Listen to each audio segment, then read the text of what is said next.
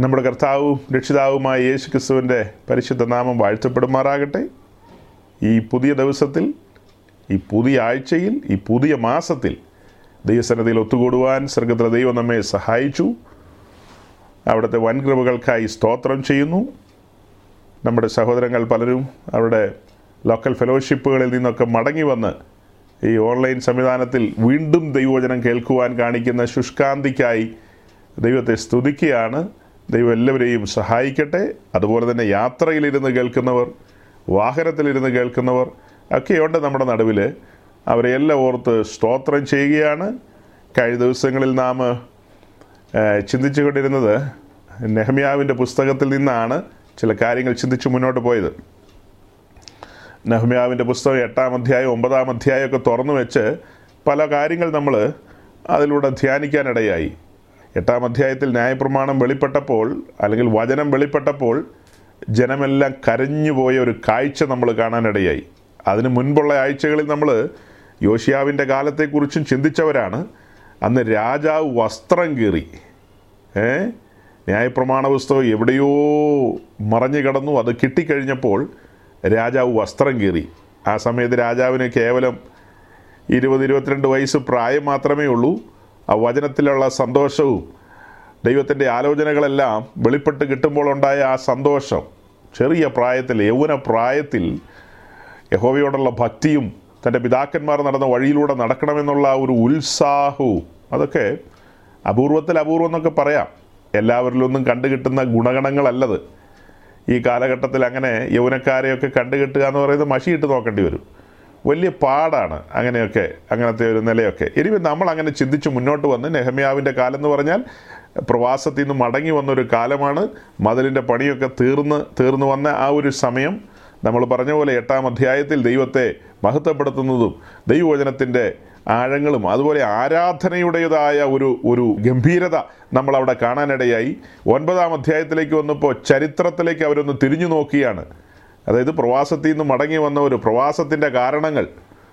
അതെ കാരണങ്ങൾ ചകഞ്ഞ് നോക്കുമ്പോൾ കിട്ടുന്ന ഉത്തരങ്ങളുണ്ട്. പ്രവാസത്തിലേക്ക് പോകുന്നതിന് മുമ്പ് അവരുടെ നടുവിൽ കരഞ്ഞുകൊണ്ട് നിന്നൊരു പ്രവാചകനെ അവർ സ്മരിക്കുന്നുണ്ട്. പേരൊന്നും പറഞ്ഞില്ലെങ്കിലും ആ പ്രവാചകന്മാരെല്ലാം ഇടതടവില്ലാതെ പറഞ്ഞ കാര്യങ്ങൾ ഇടതടവില്ലാതെ പറഞ്ഞ കാര്യങ്ങൾ. അതൊന്നും അശേഷം ഗൗനിക്കാതെ അതൊന്നും ചെവി കൊടുക്കാതെ തങ്ങൾക്ക് ബോധിച്ചതുപോലെ നടന്നു. ഒടുക്കം ചെന്നെത്തിയത് ബാബേലിലാണെന്ന് മാത്രം. അപ്പോൾ ബാബേലിൽ നിന്ന് മടങ്ങി വന്നതിന് ശേഷം ജനമെല്ലാം ഇരുന്ന് കരയുക ന്യായപ്രമാണം കേട്ടപ്പോൾ. അന്ന് ദൈവത്തിന്റെ അഭിഷിക്തൻ ന്യായപ്രമാണം പറഞ്ഞപ്പോൾ ഈ പറഞ്ഞ കാര്യങ്ങൾ കഴിഞ്ഞ ദിവസം പ്രസംഗിച്ചുകൊണ്ടിരുന്നപ്പോൾ എന്റെ ഉള്ളിൽ വന്ന കാര്യമാണ്. മുന്നമേ വചനം വായിച്ചപ്പോൾ ഒന്നും തുറന്നു കിട്ടിയ ഒരു കാര്യമല്ല. പിന്നീട് അതെല്ലാം ഇങ്ങനെ ഞാൻ ചിന്തിച്ചുകൊണ്ടിരിക്കുകയായിരുന്നു. ഈ ദിവസങ്ങളിലെല്ലാം എന്റെ ചിന്തയിലുണ്ടത് മറഞ്ഞു പോകുന്നില്ല മാഞ്ഞു പോകുന്നില്ല. പ്രവാസത്തിലേക്ക് പോകുന്നതിന് മുമ്പ് ജനത്തിന് നടുവിൽ നടന്ന് ജനത്തെ ഉത്സാഹിപ്പിച്ച അല്ലെങ്കിൽ മടങ്ങി വരുവാൻ യഹോവയെ ഭയപ്പെടുവാൻ തന്റെ പ്രമാണങ്ങളെ അനുസരിക്കുവാൻ എല്ലാം എല്ലാം പറഞ്ഞുകൊണ്ടിരുന്ന പ്രവാചകൻ ഇരമ്യാവ് ജനം ഗൗനിച്ചില്ല. ആ കരച്ചിലൊന്നും ആരും കണ്ടില്ല. പക്ഷേ പ്രവാസം അത്ര സുഖകരമായ കാര്യമല്ലല്ലോ. അതൊക്കെ കഴിഞ്ഞ് മടങ്ങി വന്നപ്പോൾ വചനമെല്ലാം കേട്ട് ജനം കരയുന്ന കാഴ്ചകൾ. അതിലേക്കാണ് നമുക്ക് പോകേണ്ടത്? എന്നാൽ അതിനു മുമ്പ് നമ്മളെല്ലാം മലയാളക്കരയിൽ നിന്ന് പല സ്ഥലങ്ങളിലേക്ക് കുടിയേറ്റം നടത്തിയ പാർട്ടികളാണ്. അപ്പോൾ നമ്മുടെ ദേശത്ത് നസ്രാണികൾ ധാരാളമുള്ള ദേശമാണ്. നസ്രാണികളെല്ലാം ഈ ഒരു വീക്കിനെ ഈ ഒരാഴ്ചയെ യെസ് ഈ ഒരാഴ്ചയെ പറയുന്നത് ഹാഷ ആഴ്ച എന്നോ കഷ്ടാനുഭവ ആഴ്ച എന്നോ അങ്ങനെ പല പല പേരുകളിട്ട് വിളിച്ചു കളയും. അതിൽ ഒന്നാമത്തെ കാര്യമാണ് ഇന്ന് ഇന്ന് ഹോസന്ന ഞായറാണ്. ഓശാന ഞായർ എന്നും പറയും.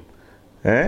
ഇന്നത്തെ ദിവസമാണ് ഓശാന ഞായർ. ഞാനും അതുകൊണ്ട് ഒരു കഴുതപ്പുറത്ത് യേശു ക്രിസ്തു ആണോ ആരാണോ ഇരിക്കുന്ന പടമൊക്കെ ആയിട്ടാണ് വന്നേക്കുന്നത് എന്തായാലും എന്തായാലും ഒരു കഴുതയെ പരിചയപ്പെടുത്തുകയാണ് ഞാൻ പലപ്പോഴായിട്ട് കഴുതകളെ പരിചയപ്പെടുത്താറുണ്ട് നിങ്ങളുടെ മുമ്പിൽ എല്ലാവർക്കും അതൊക്കെ ഇഷ്ടപ്പെടുന്നുണ്ടോ എന്ന് അറിയില്ല.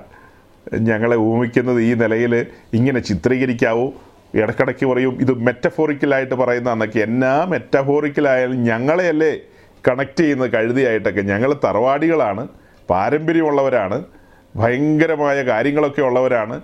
പക്ഷെ കൊണ്ടുപോയി കണക്ട് ചെയ്യുന്ന വെറും കഴുതയായിട്ടൊക്കെയാണ് അതൊക്കെ എങ്ങനെയാ എന്നൊക്കെ ചിന്തിക്കുന്നവരുണ്ട്. ഇനിവേ വീണ്ടും കഴുത വരുന്നുണ്ട്. അപ്പോൾ ഇന്ന് നമ്മുടെ കർത്താവ് കഴുതപ്പുറത്തേറി ആ, ഷിയോനിലേക്ക് വരുന്നൊരു വരവാണ്. ലോകമെമ്പാടുമുള്ള നസ്രാണികൾ ആഘോഷിക്കുന്നു വിശേഷിച്ച് ഏക്കും പൂക്കുമില്ലാത്ത മലയാളി നസ്രാണി വെളിവില്ലാതെ ആഘോഷിക്കുന്നതാണ്. അപ്പോൾ എനിക്ക് ശരിക്കും പറഞ്ഞ രണ്ട് വാക്ക് അതിനെക്കുറിച്ചൊക്കെ പറയാൻ ഇങ്ങനെ വന്ന് മുട്ടി മുട്ടി നിൽക്കുക. അതിപ്പോൾ ഇവിടെ പറഞ്ഞിട്ട് വലിയ കാര്യമൊന്നുമില്ല. പൊതുവിൽ പിന്നീടൊരു വീഡിയോ പോലെയൊക്കെ പറഞ്ഞു വിടുകയാണ് അഭികാമി എന്ന് തോന്നുന്നു. എന്തായാലും നമ്മുടെ കർത്താവ് സഞ്ചരിച്ച് സഞ്ചരിച്ച് എരിഹോവിൽ നിന്ന് ബദാന്യ വഴി അങ്ങനെ മുന്നോട്ട് വരികയാണ്. ബദാനിയും ബദ്ഭാഗയും വഴി. അങ്ങനെ മുന്നോട്ട് മുന്നോട്ട് യെരുഷലേമിനോട് അടുക്കുന്ന ഒരു ഒരു കാഴ്ച മത്തായുടെ സുവിശേഷം ഇരുപത്തൊന്നാം അധ്യായത്തിലുണ്ട്. മത്തായി ഇരുപത്തൊന്നിലുണ്ട് മർക്കോസ് പതിനൊന്നിലുണ്ട് പിന്നെ ലൂക്കോസ് എത്രയിലാണ് ഉള്ളത്? ലൂക്കോസ് പത്തൊമ്പതിൽ യെസ് അപ്പം മത്തായി ഇരുപത്തൊന്നിൽ മർക്കോസ് പതിനൊന്നിൽ ലൂക്കോസ് പത്തൊമ്പതിൽ ഇന്നേ ദിനത്തിന്റെ ഒരു പ്രാധാന്യം. ഇന്നേ ദിനത്തിന്റെ പ്രാധാന്യമല്ല അന്ന് സംഭവിച്ച കാര്യത്തിന്റെ കാര്യപരിപാടികളെല്ലാം അവിടെ ഉണ്ട് രേഖപ്പെടുത്തിയിട്ടുണ്ട്. അപ്പോൾ അതിൽ ചില ഭാഗങ്ങളൊന്ന് നോക്കിയിട്ട് നമുക്ക് നെഹ്മിയാവിന്റെ പുസ്തകത്തിലേക്ക് തന്നെ പോകാം. ഞാൻ രണ്ടും കൂടി ഒന്ന് കണക്ട് ചെയ്യും. അതൊരു ഭയങ്കര സംഭവമായിരിക്കും. നിങ്ങളും ഞെട്ടിപ്പോവും ഞാനും ഞെട്ടിപ്പോവും. ഇതെങ്ങനെയാണ് ഇങ്ങനെ കണക്ട് ചെയ്യുന്നതെന്ന്? അത് പ്രവാസത്തിൽ നിന്ന് മടങ്ങി വന്ന കാലമല്ലേ? അപ്പോൾ ഇതോ ഇത് പ്രവാസത്തിൽ നിന്ന് മടങ്ങി വന്ന കാലമല്ല. ഇപ്പോൾ ഈ പറയാൻ പോകുന്ന കാര്യം ഈ വായിക്കാനായിട്ട് ഞാൻ തുറന്നു വെച്ചിരിക്കുന്ന മത്തായി ഇരുപത്തൊന്ന് എന്ന് പറയുന്നത് അത് ഏത് കാലമാണെന്ന് ചോദിച്ചാൽ ഈ കാലത്തെക്കുറിച്ച് പറയുന്നത് അതിനും ശേഷം പ്രവാസത്തിൽ നിന്നും മടങ്ങി വന്ന് സിരുബാബലിന്റെ നേതൃത്വത്തിൽ ആലയം പണതു രഹമ്യാവിന്റെ നേതൃത്വത്തിൽ മതിൽ പണതു. അതും കഴിഞ്ഞ് ചില നാളുകൾ കാലങ്ങളൊക്കെ പിന്നെയും മുന്നോട്ട് പോവുകയാണ്. അങ്ങനെ മുന്നോട്ട് പോയ കാലത്ത് മഹാനായ ഹെരോദാവിന്റെ കാലത്ത് ഈ ആലയം ഒന്നുകൂടി ഒന്ന് പുതുക്കി പണിതു അതിന്റെ അതിന്റെ ഒന്ന് എന്താ പറയുക വിസ്തൃതിയൊക്കെ ഒന്ന് കൂട്ടി കുറച്ചുകൂടെ മനോഹരമാക്കി അതൊക്കെ ശരി തന്നെ. അപ്പോൾ അതിന് ശേഷം പിന്നെയും കുറേ വർഷങ്ങൾ മുന്നോട്ട് പോയപ്പോൾ കാലസമ്പൂർണതയിൽ നമ്മുടെ കർത്താവ് ഈ ഭൂമിയിൽ ഭൂജാതനായി കാലസമ്പൂർണതയിൽ. അങ്ങനെ കർത്താവ് ഈ ഭൂമി വന്ന് മുപ്പത്തിമൂന്നര തിരുവയസ്സ് ഈ ഭൂമിയിൽ സഞ്ചരിച്ച ഒരു കാലം. അതിന്റെ ഏറ്റവും ഒടുവിലേക്ക് വരികയാണ്. ഏറ്റവും ഒടുവിൽ. തന്റെ ശുശ്രൂഷകൾ പരിസമാപ്തിയിലേക്ക് വരികയാണ്. ആ പരിസമാപ്തിയിലേക്ക് വരുന്ന ഒരു വരവുണ്ട്. അതായത് ഗലീലയിൽ നിന്ന് സഞ്ചരിച്ച് സഞ്ചരിച്ച് ഇരിഹോവും കടന്ന് എരിഹോവിലൊക്കെ വരുമ്പോൾ പിന്നെ എന്താ ഇരിഹോവിലൂടെ കടന്നു വരുമ്പോഴാണ് നമ്മുടെ തിമായിയുടെ മകൻ ബർത്തിമായിയുടെ കണ്ണൊക്കെ തുറന്നു കൊടുക്കുന്നത്. അങ്ങനെ അവരെല്ലാമായിട്ട് കടന്നു വരികയാണ്. ബദാന്യ വഴി എരുശിലേമിലേക്ക് കടന്നു വരികയാണ്. അങ്ങനെ എരുശിലേമിലേക്ക് കടന്നു വന്ന് പിന്നെ അവൻ എരുശിലേം വിട്ട് വാങ്ങിപ്പോകുന്നില്ല. എരുശിലേമിനോട് ചേർന്ന് കിടക്കുന്ന സ്ഥലമാണ് ഈ ബദാന്യം ബദ്ഭാഗയൊക്കെ. അപ്പോൾ പിന്നീട് എരുശിലേം വിട്ട് വേറൊരു സ്ഥലത്തേക്ക് അതായത് ദൂരെ സ്ഥലങ്ങളിലേക്ക് ഗലീലയിലേക്കോ നസ്രത്തിലേക്കോ ഒന്നും പിന്നീട് മടങ്ങി പോകുന്നില്ല. അതാണ് പറഞ്ഞതിന്റെ സാരം. അപ്പോൾ അങ്ങനെ വരികയാണ്. എരുശിലേമിലേക്ക് വരികയാണ്. അങ്ങനെ എരുശിലേമിലേക്ക് വരുന്നു. ആ വരുന്ന വരവാണ് നമ്മൾ ഈ തുറന്നു വെക്കുന്നത്. അങ്ങനെ തുറന്നു വെച്ച് നോക്കുമ്പോൾ ഇപ്പം പശ്ചാത്തലം മനസ്സിലാക്കണം. നെഹമ്യാവിന്റെ കാലം കഴിഞ്ഞ് ഏതാ നൂറ്റാണ്ടുകൾ നൂറ്റാണ്ടുകൾ മുൻപോട്ട് പോയൊരു കാലം. നമുക്ക് ജമ്പ് ചെയ്യാതെ തരമില്ല. ജമ്പ് ചെയ്ത് മുന്നോട്ട് പോകണം. കാരണം ഇന്നത്തെ ദിവസത്തെക്കുറിച്ചൊന്ന് വിശദീകരിക്കണമെങ്കിൽ മുന്നോട്ട് പോകാതെ തരവില്ലല്ലോ. അപ്പോൾ അങ്ങനെ യേശു ക്രിസ്തു എരിശിലേമിലേക്ക് കടന്നു വരുന്ന വരവ് മത്തയുടെ സുവിശേഷം ഇരുപത്തൊന്നാം അധ്യായം തുറക്കുക. ഇരുപത്തൊന്നാം അധ്യായം തുറക്കുമ്പോൾ അല്ലെങ്കിൽ അതിന്റെ തൊട്ട് മുകളിൽ ഇരുപതാം അധ്യായത്തിന്റെ ലാസ്റ്റ് പാരഗ്രാഫിൽ അവർ എരിഹോവിൽ നിന്ന് പുറപ്പെട്ടപ്പോൾ ജെറിക്കോയിലെത്തി. ജെറിക്കോയിൽ നിന്ന് പിന്നെ പുറപ്പെടുകയാണ്. ജെറിക്കോയിൽ അങ്ങനെ അധികം നേരം നിൽക്കേണ്ട ആവശ്യമില്ല. ജെറിക്കോ ഈ ലോകത്തിന്റെ നിഴലാകട്ടോ. ജെറിക്കോ ഈ ലോകത്തിന്റെ നിഴല. അത് ശബദാർപ്പിതമാണ് ശപിക്കപ്പെട്ടതാണ് അവിടെ അധിക നേരം നിൽക്കുന്നില്ല. അവിടെ നിന്ന് ചില ശപിക്കപ്പെട്ടവരെ പുറപ്പെടുവിച്ചുകൊണ്ട് അനുഗ്രഹത്തിലേക്ക് നടത്തിയാണ്. അതാണ് എരുശിലേമിലേക്ക് വരിക എന്ന് പറയുമ്പോൾ നമ്മൾ അങ്ങനെയാണ് അതിനെ പരിഗണിക്കുന്നത്. കണ്ണടഞ്ഞു കിടന്ന ഭർത്തിമായി എരിഗോവിന്റെ ഒരു പിക്ചറാണ് കണ്ണടഞ്ഞു കിടക്കുകയാണ്. നമ്മളെല്ലാം അതുപോലെ എരിഗോവിലായിരുന്നു.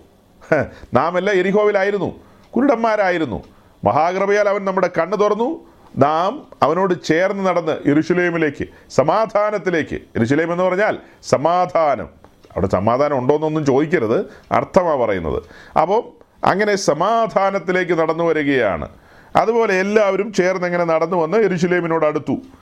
ഇരുപത്തൊന്നാം അധ്യായം തുടങ്ങുന്നത് അനന്തരം അവർ എരുശുലേമിനോട് സമീപിച്ച ഒലുമലയ്ക്ക് അരികെ ബേത്ഭാഗയിൽ എത്തിയപ്പോൾ യേശു രണ്ട് ശിഷ്യന്മാരെ അയച്ചു. നിങ്ങൾക്ക് എതിരെയുള്ള ഗ്രാമത്തിൽ ചെല്ലുവിൻ അവിടെ കെട്ടിയിരിക്കുന്ന ഒരു പെൺകഴുതിയെയും അതിന്റെ കുട്ടിയെയും നിങ്ങൾ ഉടനെ കാണും. അവയെ അഴിച്ചു കൊണ്ടുവരുവിൻ.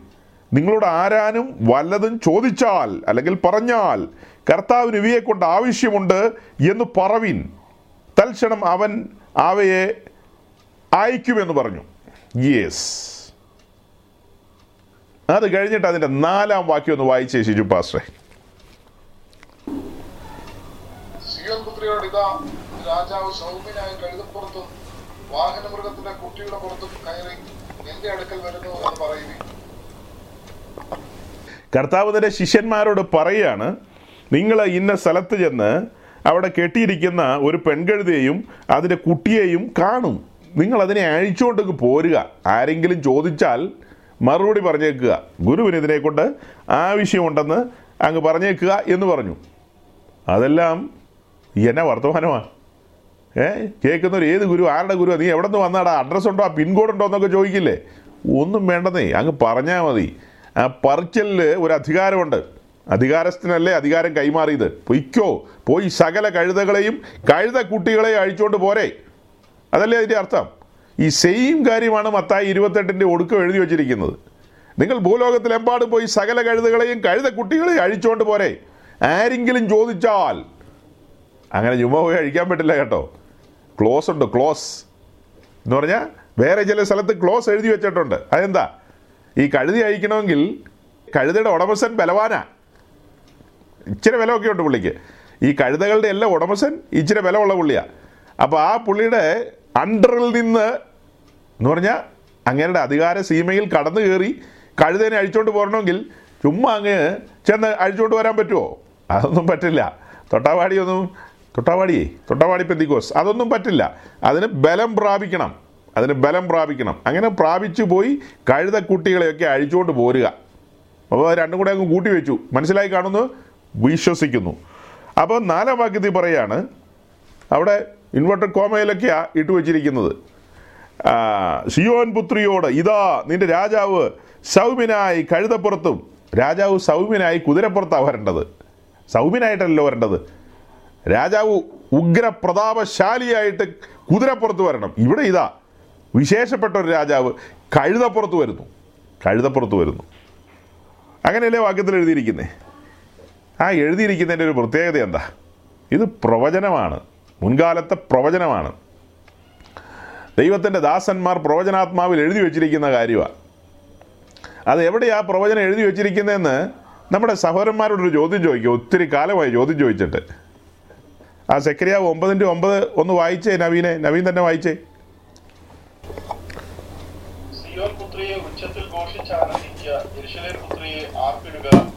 ഇതാ നിന്റെ രാജാവ് നിന്റെ അടുക്കൽ വരുന്നു. അവൾ നീതിമാനും ജയശാലിയും താഴ്മയുള്ളവരുമായി കഴുതപ്പുറത്തും പെൺകഴുതയുടെ കുട്ടിയായ ചെറു കഴുതപ്പുറത്തും കയറി വരും സത്യക്രിസ്ത്യാനികളെ ഇതൊക്കെ വായിച്ചു കേൾക്കുമ്പോൾ എത്രയോ ആനന്ദമാ ദൈവത്തിന്റെ വിശുദ്ധ വചനം. പ്രവാചകന്മാരാൽ പറയപ്പെട്ട കാര്യങ്ങളുടെ നിവൃത്തീകരണം. ഒരു വള്ളി പുള്ളി വ്യത്യാസമുണ്ടോ ആ പറയുന്ന കാര്യത്തിന്? ശക്രിയാവിലൂടെ പറയപ്പെട്ട കാര്യം ഇവിടെ കർത്താവ് എടുത്തു പറയുന്നത് എന്താ? അവിടെ കെട്ടിയിരിക്കുന്ന ഒരു പെൺകഴുതിയെ അതിന്റെ കുട്ടിയെയും നിങ്ങൾ ഉടനെ കാണും. അവയെ അഴിച്ചുകൊണ്ടുവരുവിൻ. കൃത്യമല്ലേ? നമ്മുടെ ഈ പെറ്റിക്കോസിലെ പ്രവാചകന്മാർ പറയുന്ന പോലെ സു സു സു സു സുസമ ഇവിടെ ഉണ്ടോ? ചോദിക്കുക പുള്ളി ഇവിടെ ഉണ്ടോന്ന്. ഉണ്ടെന്ന് ഉറപ്പുണ്ടെങ്കിൽ അങ്ങ് പറഞ്ഞാൽ പോരെ സൂസമ്മ എവിടെ ഉണ്ടെന്ന്? ഇവിടെ ഇരിക്കുന്നത് ഇന്ന സൂസമ്മ. കേട്ടോ? നിന്നോടാ ദൂത് എന്ന് പറഞ്ഞാൽ മതി. അതിന് കുറേ സൂസൂസ സൂസു ഒക്കെ പറഞ്ഞുകൊണ്ടിരിക്കണം. മനുഷ്യരൊക്കെ എന്ന് ബോധം വയ്ക്കുക എന്തോ? അപ്പോൾ വളരെ കൃത്യമാന്നേ പ്രവചനം എന്നൊക്കെ പറഞ്ഞു കഴിഞ്ഞാൽ നമ്മൾ ഈ കാണുന്ന ഈ നനഞ്ഞ പെന്തിക്കോസിന്റെ പ്രവചനമൊക്കെ വേറെ ആത്മാവിലാണ്. വേറെ ആത്മാവിലാണ്. ശരിയായ പരിശുദ്ധാത്മാവിൽ പ്രവചിക്കുന്ന ദൈവത്തിന്റെ ദാസന്മാരുടെ അടുത്ത് കൈമടക്കും കൊണ്ടൊക്കെ ചെന്ന് അവൻ കൈമടക്കി നമുക്കിട്ട് വല്ലതും തരും. അവിടെ ഒന്നും കൈമടക്കൊന്നും നടക്കില്ല. കാരണം അതുപോലത്തെ ശബ്ദമായിരിക്കും. എന്നതാ ഈ ശബ്ദമൊക്കെ? മുൻകാല പ്രവാചകന്മാർ പറഞ്ഞു വെച്ചിരിക്കുന്ന കാര്യം കർത്താവ് എടുത്തു പറയുകയാണ്. വളരെ കൃത്യതയോടെ സ്പഷ്ടമായിട്ടല്ലേ എഴുതി വെച്ചിരിക്കുന്നത്. അങ്ങനെ എല്ലാ കാര്യത്തിനും ഒരു തീർച്ചമൂർച്ചയുണ്ട് വിശുദ്ധ ബൈബിളിൽ. അല്ലാതെ ഈ കാണുന്ന അവ്യക്തതകളല്ല. ഒരു അവ്യക്തതയില്ല അവിടെ. വളരെ കൃത്യതയാണല്ല. പറഞ്ഞതുപോലെ തന്നെയല്ലേ കാര്യങ്ങൾ ഏ? അവർ കഴുതക്കുട്ടിയെ അഴിച്ചുകൊണ്ട് വന്നു. പിന്നത്തേതിൽ നമ്മൾ ഇരുപത്തൊന്നാം അധ്യായത്തിന്റെ അഞ്ച് മുതൽ താഴേക്ക് വായിക്കുമ്പോൾ അങ്ങനെ താഴേക്ക് വായിക്കുമ്പോൾ ഈ പറയപ്പെട്ടതുപോലെ അവർ പോയി അല്ലെങ്കിൽ യേശു കൽപ്പിച്ചതുപോലെ ചെയ്തു. കഴുതയെയും കഴുതക്കുട്ടിയെയും കൊണ്ടുവന്നു. തങ്ങളുടെ വസ്ത്രം കഴുതക്കുട്ടിയുടെ മേലിട്ടു. അവൻ കയറിയിരുന്നു. പുരുഷാരം മിക്കതും തങ്ങളുടെ വസ്ത്രം പിന്നീട് വഴിയിൽ വിരിച്ചു. കുരുത്തോലയും പിന്നെ എന്റെ ഈന്തപ്പനയുടെ ഇലയും അങ്ങനെ പലതും ഇങ്ങനെ വഴിയിൽ ഇങ്ങനെ വിരിച്ചു വിരിച്ച് കഴുതക്കുട്ടിക്ക് നടന്നു പോകാൻ പാകത്തിന്. ഇപ്പം ഇവിടെയൊക്കെ പണ്ട് കാലത്ത് നമ്മൾ ധാരാളം പ്രസംഗങ്ങൾ കേട്ടിട്ടുണ്ട്. പൊതുവേ ഞാൻ കേട്ടിരിക്കുന്നത് ഈ പെൺകഴുതയെയും അതിന്റെ കുട്ടിയെയും അഴിച്ചുകൊണ്ട് വരുവിൻ എന്നുള്ളതാണ്. ഈ മത്തായി ഇരുപത്തൊന്ന് വെച്ചിട്ട് പൊതുവേ പ്രഭാഷകർ പറയുന്ന രണ്ടിനെ അഴിച്ചുകൊണ്ട് വന്നു അതിൽ ഏതിന്റെ പുറത്ത് കയറി എന്നൊരു തിട്ടമില്ലെന്നുള്ള രീതിയിലാണ്. വേറെ പല ഭാഗങ്ങളൊക്കെ വായിക്കുമ്പോൾ ചെറിയ കഴുത കുട്ടിയുടെ പുറത്ത് കയറി എന്നുള്ളതാണ് എനിക്ക് മനസ്സിലാകുന്നത്. അങ്ങനെ തന്നെയാണ് ഒരു ചിന്ത വെളിപ്പെട്ട് കിട്ടുന്നത്. പക്ഷേ പ്രഭാഷകർ സാധാരണ പറയുമ്പോൾ അങ്ങനെ പറയാറില്ല. അവർ പറയുന്നത് രണ്ടിൽ ഏതോ ഒരു കഴുതയുടെ പുറത്ത് കയറി അപ്പോൾ അതുകൊണ്ട് കഴുതകൾ തമ്മിൽ ശണ്ടയിടരുത്. ഏതെങ്കിലും ഒരു കഴുതയുടെ പുറത്ത് കയറി ഇപ്പം മറ്റേ കഴുത എനിക്കും അവസരം വേണമെന്ന് പറഞ്ഞ് ബഹളം ഉണ്ടാക്കരുത്. ഇങ്ങനെയൊക്കെയുള്ള രീതിയിൽ ഉള്ള പ്രസംഗങ്ങൾ ഞാൻ കേട്ടിട്ടുണ്ട് പണ്ട് കാലത്ത്. അതെനിക്ക് അത്ര പിടിയില്ല. എന്റെ ചിന്തയിൽ ചെറിയ കഴുത കുട്ടിയുടെ പുറത്ത് കയറി എന്നുള്ളതാണ്. പക്ഷേ അതിനേക്കാൾ അപ്പുറമായിട്ട് അതിന്റെ ആഴത്തിലുള്ള ഒരു ഒരു ഒരു ബോധ്യം നമുക്ക് ലഭിക്കുന്നത് കഴുതയുടെ പുറത്ത് ക്രിസ്തു കയറിയപ്പോൾ കഴുതയ്ക്ക് ലഭിക്കപ്പെട്ട ഒരു മാനം കഴുതയ്ക്ക് ഡയറക്റ്റ് അല്ല മാനം ലഭിക്കുന്നത് ക്രിസ്തു കഴുതയുടെ പുറത്ത് കയറി എന്ന കാരണത്താൽ ലഭിക്കപ്പെട്ട മാനം. നമ്മളത് വളരെ കൃത്യമായി പുതിയ നിയമത്തിൽ മനസ്സിലാക്കുകയാണ് ക്രിസ്തു ഒരുവന്റെ ജീവിതത്തിലേക്ക് വരുമ്പോൾ അവന് ലഭിക്കപ്പെടുന്ന ഒരു മാനമുണ്ട് ഒരു മാനം. അപ്പോൾ തന്നെ അതാണ് മിസ്റ്ററി എന്ന് പറയുന്നത്. അപ്പോൾ തന്നെ ക്രിസ്തു ഈ കഴുതപ്പുറത്ത് കയറി എന്ന കാരണത്താൽ അവൻ നിന്ന് വഹിക്കുകയും കൂടെ ചെയ്യുകയാണ്. കാരണം എന്താ? കാരണം എന്താ? ലോകം തള്ളിയ കല്ലാണ്. അല്ലെങ്കിൽ ലോകം നിന്ദിക്കുകയും അപമാനിക്കുകയും ചെയ്ത ഒരു ഗുരുവാണ് അല്ലെങ്കിൽ ഒരു ഉടമസ്ഥനാണ് ഇതിന്റെ മുകളിലേക്ക് വന്ന് ഈ കഴുതക്കുട്ടിയുടെ മേൽ കയറുന്നത്. അപ്പം നമ്മുടെ ജീവിതത്തിലേക്ക് ക്രിസ്തു കടന്നു വന്നാൽ മാനിക്കപ്പെടും ദൈവസന്നിധിയിൽ. അതുപോലെ തന്നെ ലോകം നമ്മളെ പകയ്ക്കുകയും ചെയ്യും. ആ ഒറ്റ കാരണത്താൽ. അതായത് വിശുദ്ധ മറിയയുടെ ഉദരത്തിൽ സൃഷ്ടാവ് ഉരുവായപ്പോൾ അല്ലെങ്കിൽ മഷിക അങ്ങനെ പറയാം. വിശുദ്ധ മറിയയുടെ ഗർഭപാത്രത്തിൽ മഷിക ഉരുവായി കഴിഞ്ഞപ്പോൾ പിന്നീട് മറിയ അനുഭവിച്ച നിന്ദകളും അങ്ങനെ പലതും. അത് മാത്രമല്ല ദൂതൻ പറഞ്ഞതുപോലെ ഒരു വാൾ കടന്നു പോകുമെന്ന് പറഞ്ഞല്ലേ? അതുപോലത്തെ അനുഭവങ്ങൾ. അതുപോലെയാണ് ക്രിസ്തു ഒരുവന്റെ ജീവിതത്തിലേക്ക് കടന്നു വന്നാൽ നിന്ദകളുണ്ടാകാം ഈ പറഞ്ഞ വാളിന്റെ അനുഭവങ്ങളുണ്ടാകാം ഇതെല്ലാം സംഭവിക്കാം. ഇവിടെ ഇത്രയേ ഉള്ളൂ. അതിന്റെ ഒരു ഒരു സാരം പറഞ്ഞ് ഞാൻ മുന്നോട്ടങ്ങ് പോവുകയാണ് വേഗം. കഴുതക്കുട്ടിയുടെ പുറത്ത് ക്രിസ്തു കയറിയപ്പോൾ അതിന് കിട്ടിയ ഒരു മഹത്വം. അപ്പോൾ അതുകൊണ്ട് നമ്മൾ ആരും ഞെളിയാനോ ഒന്നുമില്ല പുകഴാനൊന്നുമില്ല. കർത്താവ് നമ്മുടെ ജീവിതത്തിലേക്ക് കടന്നു വന്നതിന്റെ പേരിൽ ഇപ്പോൾ എന്റെ ജീവിതത്തിൽ ക്രിസ്തു കടന്നു വന്നു എന്ന കാരണത്താലല്ലേ എന്നിൽ ശ്രേഷ്ഠരായവർ എന്റെ ശബ്ദം കേൾക്കാനോ അല്ലെങ്കിൽ ഇങ്ങനെ ഒരു കൂട്ടായ്മയിൽ ഒരുമിച്ച് കൂടിയിരുന്ന് ഈ കാര്യങ്ങളെ ഗ്രഹിക്കുവാൻ മുന്നിൽ വന്നിരിക്കുന്നത്. അല്ലാതെ എന്റെ കഴിവും മിടുക്കും എന്നേക്കാളും എത്രയോ കഴിവും പാണ്ഡിത്യമുള്ള ആൾക്കാർ ഈ ഭൂപ്പരപ്പിലുണ്ട് നമ്മുടെ ഒരു മുൻമന്ത്രി അതായത് വാജ്പേയി ഗവൺമെന്റിലെ ഫോർമർ മിനിസ്റ്റർ ആയിരുന്ന അരുൺ ഷൂറി അദ്ദേഹം ഈ ബൈബിൾ ഇരുപത്തിരണ്ട് പ്രാവശ്യം twenty two times cover to cover അതായത് ഫുൾ ബൈബിൾ ഇരുപത്തിരണ്ട് പ്രാവശ്യം വായിച്ചു തീർത്തിട്ടുണ്ടെന്ന്. ഇതിനകത്തിരിക്കുന്ന ഒറ്റ പെന്തിക്കോസുകാരൻ പോലും ഒരു തവണയെങ്കിലും വായിച്ചവരുണ്ടോ എന്ന് കണ്ടറിയണം. അപ്പം അയാൾ ഇരുപത്തിരണ്ട് പ്രാവശ്യം വായിച്ചെന്ന്. അയാൾ ബൈബിളിലെ വലിയ പണ്ഡിതനാണ്. അയാൾ ഈ അച്ഛന്മാരും മെത്രാന്മാരും ഒക്കെ ആയ ആളുകളോടൊക്കെ വലിയ ഡിബേറ്റ് നടത്താറുണ്ട്. അല്ലെങ്കിൽ ഡയലോഗ്സ് ഡിബേറ്റ് എന്നുള്ളതിനേക്കാൾ അപ്പുറം അവരൊക്കെ ആയിട്ട് ചൂടുപിടിച്ച ഡയലോഗുകൾ നടത്തുന്ന ഒരാളായിരുന്നു. ഏ? ആ വ്യക്തി. അപ്പം ഞാൻ പറഞ്ഞത് ഒത്തിരി പണ്ഡിതന്മാരും കേമന്മാരും പതിനഞ്ച് വർഷം ഇരുപത് വർഷമോ പത്ത് വർഷമൊക്കെ പഠിച്ച ആൾക്കാരൊക്കെ ഇവിടെ ഇഷ്ടം പോലെ വേറെ ഉണ്ടല്ലോ. താടി മുടിയൊക്കെ ഉള്ളവർ ഇങ്ങനെയൊക്കെയുള്ള ആളുകളെല്ലാം ഈ ഭൂപ്പരപ്പിലുള്ളപ്പോൾ ചുമ്മാ ഒരു കഴുതയ്ക്ക് കിട്ടിയ ബഹുമാനം എന്ന് പറയുന്നത് ഇത്രയേ ഉള്ളൂ. ക്രിസ്തു വാഹനമേറി എന്ന കാരണത്താൽ. ആ കാരണത്താലാണ് ആദരവ് ലഭിക്കുന്നത്. ആ കാരണത്താലാണ് അതുകൊണ്ട് ഇരിക്കുന്ന ഇരിപ്പിൽ തല പോയി മുകളിൽ ഇടിക്കരുത് അങ്ങനെ തന്നെ ഇരിക്കുക. കഴുതയ്ക്കല്ല ബഹുമാനം ലഭിക്കുന്നത്. കഴുതപ്പുറത്ത് കയറിയവനാണ് ബഹുമാനം കൊടുക്കുന്നത്. ക്രിസ്തു ഒരുവന്റെ ജീവിതത്തിൽ വരുമ്പോൾ ലഭിക്കുന്ന ആദരവാണത്. അല്ലാതെ വ്യക്തിപരമായി ലഭിക്കുന്ന ആദരവല്ല. അത് പറഞ്ഞ് ഞാൻ മുന്നോട്ട് പോവുകയാണ്. അപ്പോൾ സൗരങ്ങൾ ഇനി മനസ്സിലാക്കേണ്ടത് നമ്മുടെ വിഷയം നെഹമ്യാവിന്റെ പുസ്തകത്തിലാണ്. തകർന്നു പോയ മതിൽ പണത കാര്യങ്ങളൊക്കെയാണ് നമ്മുടെ മുമ്പിലുള്ളത്.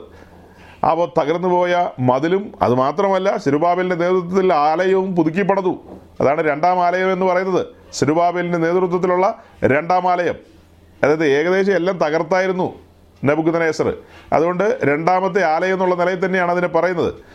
ഹെരോദാവിന്റെ കാലത്ത് ഇതിന് മൂന്നാമത്തെ ആലയം എന്നാണ് പറയുന്നത്. ശരിക്കും സിരുബാബേലിന്റെ ആലയം തകർന്നൊന്നും പോയില്ല സമ്പൂർണമായി പിന്നീട് അതിന് തകർച്ച നേരിട്ടെന്നുള്ളത് ശരിയാണ്. എന്നാൽ അതിന്റെ അടിത്തറകളെല്ലാം ഇളകിപ്പോയിട്ടൊന്നുമില്ല ഹെരോദാവ് അതിന്റെ അറ്റകുറ്റം തീർത്ത് അതിനെക്കുറിച്ച് ഞാൻ പറഞ്ഞതുപോലെയുള്ള കാര്യങ്ങളൊക്കെയാണ് ചെയ്തത്. അതാണ് മൂന്നാമത്തെ ആലയം. അപ്പോൾ ഈ പറയപ്പെട്ട മൂന്നാലയവും ശലോമോൻ പണിത ആലയം പിന്നീട് സിറുബാബേൽ പണിതത് അത് കഴിഞ്ഞ് ഹെറുദാവിന്റെ കാലത്തുള്ളത് ഇതിനെല്ലാം ചുറ്റുമതിലുണ്ട്. എരുശുലേമിന്റെ മതിലുകൾ. എരുശുലേമിന്റെ മതിലിന്റെ പന്ത്രണ്ട് വാതിലുകൾ എല്ലാ കാലത്തും ഉണ്ടാകണം. അതെല്ലാം ഗംഭീരമായ പഠന വിഷയങ്ങളാണ്. അതിനൊക്കെ അർത്ഥങ്ങളുണ്ട് ആഴങ്ങളുണ്ട്. അപ്പം ഞാൻ പറഞ്ഞു വരുന്നത് ഈ കാലം നിങ്ങൾ മനസ്സിൽ വെച്ചുകൊണ്ട് ചിന്തിക്കണം ഈ കാലം. വലിയ ദുരന്തങ്ങൾ കണ്ട മനുഷ്യരാണിവർ മനസ്സിലാക്കുക ദുരന്തങ്ങൾ കണ്ടവരാണ്. ഇവർ പ്രവാസത്തിൽ പോയി. ബാബേലിലും പിന്നെ മെതോപേർഷ്യയിലും ഒക്കെ കിടന്ന് ആട്ടും തുപ്പും ഒക്കെ കൊണ്ട മനുഷ്യരും മടങ്ങി വന്ന് പിതാക്കന്മാരുടെ കല്ലറകളുള്ള ദേശത്തേക്ക് മടങ്ങി വന്ന് അവിടെ പാർക്കാനുള്ള സംവിധാനങ്ങൾ ഒരുക്കി കൊടുത്തു ദൈവം. തന്റെ പ്രവാചകന്മാരെ അയച്ചു. സക്രിയാവിനെ ഹഗായിയെ പിന്നെ അങ്ങനെ പലരെയും അയച്ച് അവരെ ഉത്സാഹിപ്പിക്കുകയും ഒക്കെ ചെയ്ത ഒരു കാലം. ഏ? അതുപോലെ തന്നെ ഈ മടങ്ങി വന്ന കാലത്ത് ഇസ്രായേൽ അവരുടെ കൂടെയുണ്ടല്ലോ. ഭക്തനായ നെഹമ്യാവുണ്ട് സിറുബാവേലുണ്ട് യോശുവായുണ്ട് മഹാപുരോഹിതനായിട്ട് അങ്ങനെയൊക്കെയുള്ള കാര്യങ്ങളെല്ലാം ഉണ്ട്. പക്ഷേ എന്താ പറയുക മനുഷ്യരെ കുറിച്ച് പറയുമ്പോൾ ഒരു തലമുറ അങ്ങ് കഴിഞ്ഞാൽ യാതൊരു ബന്ധമില്ലാത്ത രീതിയിൽ പെരുമാറിക്കളയും. ഇപ്പൊ വലിയ ദുരന്തത്തിൽ കിടന്ന ചില ജീവിതങ്ങളെ വലിയവനായ ദൈവം ഉദ്ധരിച്ച് തന്റെ മഹിമയിലേക്ക് കൊണ്ടുവന്ന് ആ ഒരു കുടുംബത്തെ നടത്തുമ്പോൾ ഒരുപക്ഷെ കുടുംബത്തിലെ മാതാപിതാക്കൾക്ക് വലിയ ദൈവസ്നേഹവും ദൈവഭയവും അങ്ങനെയൊക്കെ ആയിരിക്കും അവർ പോകുന്നത്. പക്ഷെ മക്കളെ സംബന്ധിച്ച് യാതൊരു വെളിവുമില്ലാത്ത രീതിയിൽ ഞാൻ എന്നെ ഭാഷയെ പറയുന്നതെന്ന് എനിക്ക് ചിലപ്പോൾ തോന്നാറുണ്ട്. ഇതൊക്കെ നാടൻ പ്രയോഗങ്ങളാണ് സഹോദരങ്ങളെ. ഇതിന് ഓക്സ്ഫോർഡിൽ പോയിട്ടുള്ള വാക്കുകളൊക്കെ എനിക്ക് അറിയില്ല എടുത്തുകൊണ്ട് വരാൻ. വെറും നാടൻ പ്രയോഗങ്ങളാണ് ഇതിനൊക്കെ വേറെ നല്ല ഭാഷ ഉപയോഗിക്കാൻ പാടില്ല. ഈ ഭാഷയൊക്കെ മതി. കാരണം അതുപോലെ ദുരന്തങ്ങൾ കണ്ട അതുപോലെ പ്രതിസന്ധികളെ തരണം ചെയ്ത് കണ്ണുനീർ ചാലുകളിലൂടെ നീന്തി കടന്നു വന്ന കുടുംബങ്ങൾ ദൈവത്തിന്റെ കരുതലുകൾ അവൻ നല്ല യബനേശ്വറായി കൂടെ ഇരുന്നു അവന്റെ കരുതലുകൾ ഭയങ്കരമായിരുന്നു. പക്ഷേ ആ അടുത്ത തലമുറ നോക്കണം ഞാൻ നൂറ്റമ്പത് വർഷം കഴിഞ്ഞിട്ടുള്ള കാര്യമല്ല പറയുന്നത്. തൊട്ടടുത്ത തലമുറയ്ക്ക് യാതൊരു യാതൊരു ചിന്തയുമില്ലാതെ യാതൊരു ചിന്തയുമില്ലാതെ തങ്ങൾക്ക് ബോധിച്ചതുപോലെ നടക്കുന്ന കാഴ്ചകൾ നമുക്ക് ഈ പുസ്തകത്തിൽ തന്നെ കാണാൻ കഴിയും. ഈ പുസ്തകത്തിൽ തന്നെ കാണാൻ കഴിയും. ഇനി പുസ്തകത്തിലേക്കൊന്നും പോണ്ട. നമ്മളുടെ ചുറ്റും ഒന്ന് കണ്ണോടിച്ചാൽ മതി. ഞാൻ അനേകരുടെ ജീവിതത്തിൽ ശ്രദ്ധിച്ചു നോക്കാറുണ്ട്. അനേകരുടെ ജീവിതത്തെ പഠിക്കാറുണ്ട്. അങ്ങനെ പഠിക്കുമ്പോൾ കാണുന്ന കാഴ്ചകളാണ് ദൈവം നടത്തിയ ജീവിതങ്ങൾ ദൈവം പണത ജീവിതങ്ങൾ. പക്ഷെ അവരുടെ തലമുറകളിലേക്ക് വരുമ്പോൾ അവർക്ക് ഈ വക കാര്യങ്ങളിൽ ഒരു താല്പര്യമില്ലെന്നേ. അവർക്ക് ഈ വക കാര്യങ്ങളിലൊന്നും ഒരു താല്പര്യമില്ല. ദൈവ സാന്നിധ്യമോ ദൈവ ശബ്ദമോ ദൈവ ഇല്ലാതെ അവർക്ക് മുന്നോട്ട് പോകാൻ കഴിയുന്നു. പിന്നെ നമ്മൾ പറയാണ് ദൈവ സാന്നിധ്യവും ദൈവശബ്ദവും ഒക്കെ നമ്മെ മൂടി നിൽക്കണമെന്ന് പറഞ്ഞാൽ ഇല്ലാതെ ഞങ്ങൾ ജീവിക്കുന്നുണ്ടല്ലോ. എന്നിട്ടും കുഴപ്പമൊന്നും വന്നില്ലല്ലോ. പക്ഷേ ഓൺ ദ സ്പോട്ടിലല്ല സഹോദരങ്ങളെ കുഴപ്പങ്ങളെല്ലാം. വലുവനായ ദൈവം പലതും കുറിച്ചു വെക്കുക കുറിച്ചു വെക്കുക. ഞാൻ ഈ കഴിഞ്ഞ ദിവസം അത്ഭുതപ്പെട്ടു പോയി. രാജാക്കന്മാരുടെ പുസ്തകം ഇങ്ങനെ മറിച്ച് നോക്കിക്കൊണ്ടിരിക്കുമ്പോൾ നമ്മൾ യോഷിയാവിന്റെ കാര്യം പറഞ്ഞില്ലേ? കഴിഞ്ഞ ദിവസം പറഞ്ഞതിനേക്കാൾ കുറച്ചുകൂടെ കാര്യങ്ങൾ ഞാൻ ഇന്നലെ വൈകിട്ടത്തെ മീറ്റിങ്ങിൽ പറഞ്ഞു.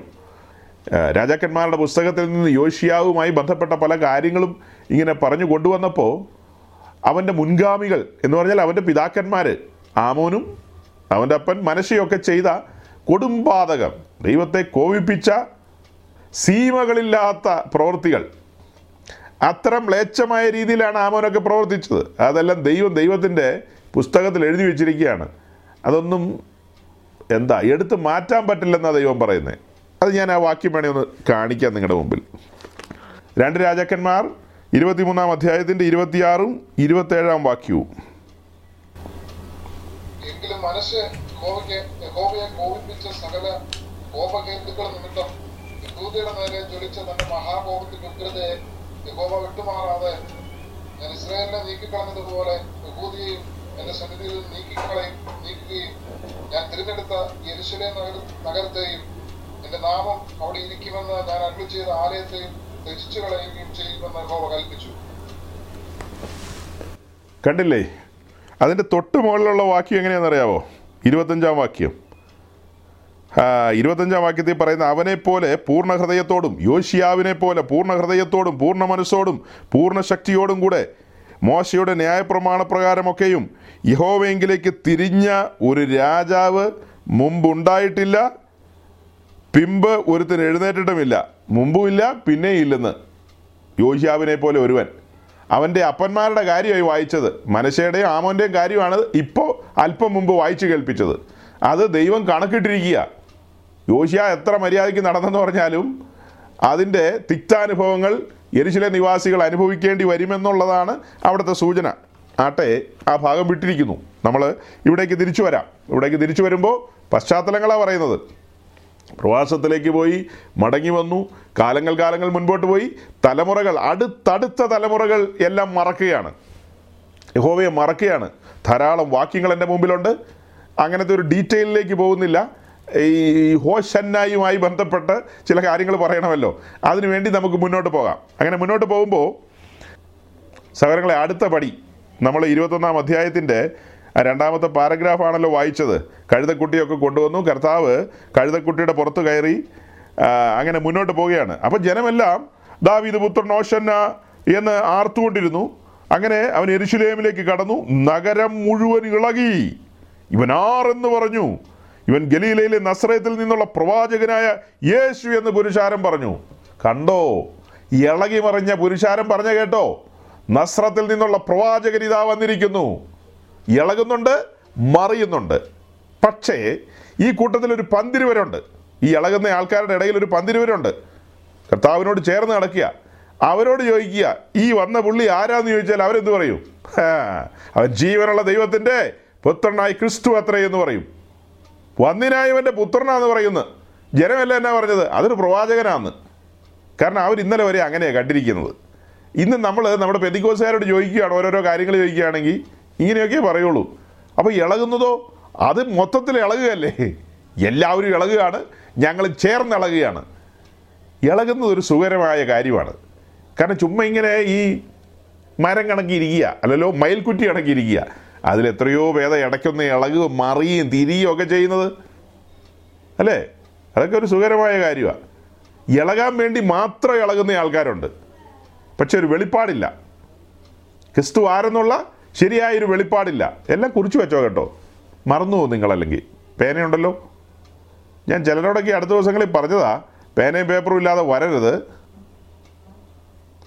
കാരണം പിറ്റേ ദിവസം പിന്നെയും ചോദിക്കും അത് എന്നതാ പറഞ്ഞതെന്ന്. പിറ്റേ ദിവസം ഞാനും ഓർത്തിരിക്കേണ്ട പക്ഷെ ഇതങ്ങനെ പെട്ടെന്ന് മറക്കാൻ പറ്റില്ല. ഇതെങ്ങനെ മറക്കണേ? ഈ ഇളകി മറിഞ്ഞ പുരുചാരത്തോട് ചോദിക്കുകയാണ്. അവൻ ആരെന്ന് ചോദിക്കും പറയാം അതൊരു പ്രവാചകനാന്ന്. അത് തന്നെയാണ് കർത്താവ് ഫിലിപ്പിന്റെ കൈസരി വെച്ച് ചോദിച്ചത്. ഈ ജനമല്ലേ എന്നെക്കുറിച്ച് എന്താ പറയുന്നേ? അപ്പോൾ അവർ പറഞ്ഞു ഇരമ്യാവാന്നാ ചിലർ പറയുന്നത് ചിലർ ഏലിയാവാന്ന് പറയുന്നുണ്ട്. അപ്പോൾ ഈ പറഞ്ഞു വന്ന ഇതെല്ലാം പ്രവാചകന്മാരാ. വേറെ ചിലർ പറയുന്നു മറ്റേ പ്രവാചകനാന്ന്. അങ്ങനെ പലതരത്തിലാണ് ആളുകളുടെ അഭിപ്രായം. പക്ഷെ നിങ്ങൾ എന്ത് പറയുന്നു? അപ്പോഴാ പത്രോസ് പറഞ്ഞത് നീ വന്നിനായവന്റെ പുത്രനാകുന്നു എന്ന്. അതല്ലേ കൃത്യമായ ആൻസർ അല്ലേ? ഞങ്ങൾ ബോധത്തോടു കൂടിയാണ് നിന്നെ അനുഗമിക്കുന്നത്. കൃത്യമായ ബോധത്തോടെ. ഓർഡറാന്ന് പറഞ്ഞു ഇടയ്ക്ക്. ജനമെല്ലാം കിടന്ന് കഠിനമാണ് കഠിനമാണെന്ന് പറഞ്ഞപ്പോൾ പറഞ്ഞു നിങ്ങൾ ഓടിക്കൂ ആ കൂട്ടത്തിൽ നിന്ന് പറഞ്ഞു. പത്രോസ് പറയാം ഞങ്ങൾ എങ്ങോട്ട് ഓടാനാന്ന്?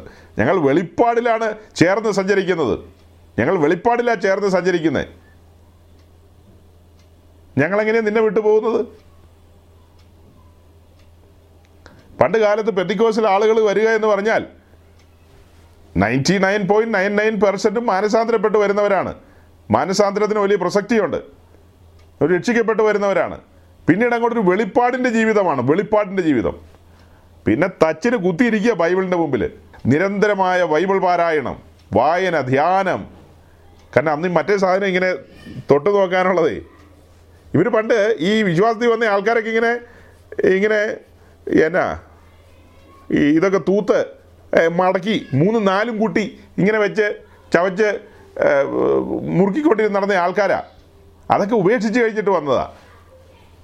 അങ്ങനെ പലതും ഉപേക്ഷിച്ച് വന്നു. സമയമുണ്ടായിരുന്നു. ബൈബിൾ വായിക്കുമായിരുന്നു. പഠിക്കുമായിരുന്നു. ഇന്നിപ്പോൾ സമയം മുഴുവൻ ഇതിന്റെ മുമ്പിൽ ചിലവഴിക്കും.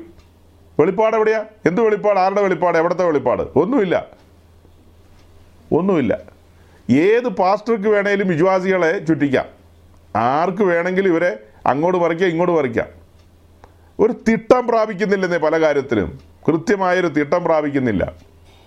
അതുകൊണ്ടാണ് പലരും പറയുന്നത് മറ്റേ പാസ്റ്റർ ഇങ്ങനെ പറഞ്ഞല്ലോ. അതിനിപ്പോൾ നമ്മളെന്ത് വേണം? മറ്റേ പാസ്റ്റർക്ക് എന്ത് വേണമെങ്കിലും പറയാം. അയാൾക്ക് സ്വാതന്ത്ര്യമുണ്ട്. ഇന്ത്യയിലെ ഏതോ ആർട്ടിക്കിൾ അനുസരിച്ച് സെക്ഷൻ ട്വന്റി ഫൈവോ? എനിക്കറിയില്ല. അതും പ്രകാരം അങ്ങേർക്ക് വെളിപ്പാട് പറയാം. പക്ഷെ നമ്മൾ നോക്കുന്നത് എങ്ങനെയാ?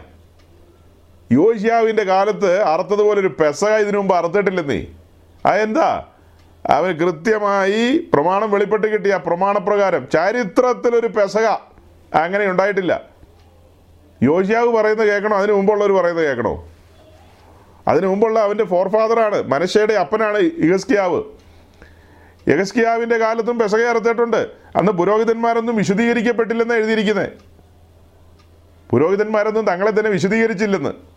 പിന്നെയോ ജനം ആ പെസകായോടുള്ള ആത്മാർത്ഥതയോടെ ഒത്തുകൂടിയില്ല. അങ്ങനെ പലരുടെയും കാര്യങ്ങളുണ്ട്. പക്ഷെ യോശിയാവിന്റെ കാലത്തുള്ളതുപോലെ കൃത്യമായ വെളിപ്പാടിൽ നിന്നുകൊണ്ട് കാര്യം വേറെ ചെയ്തിട്ടില്ല.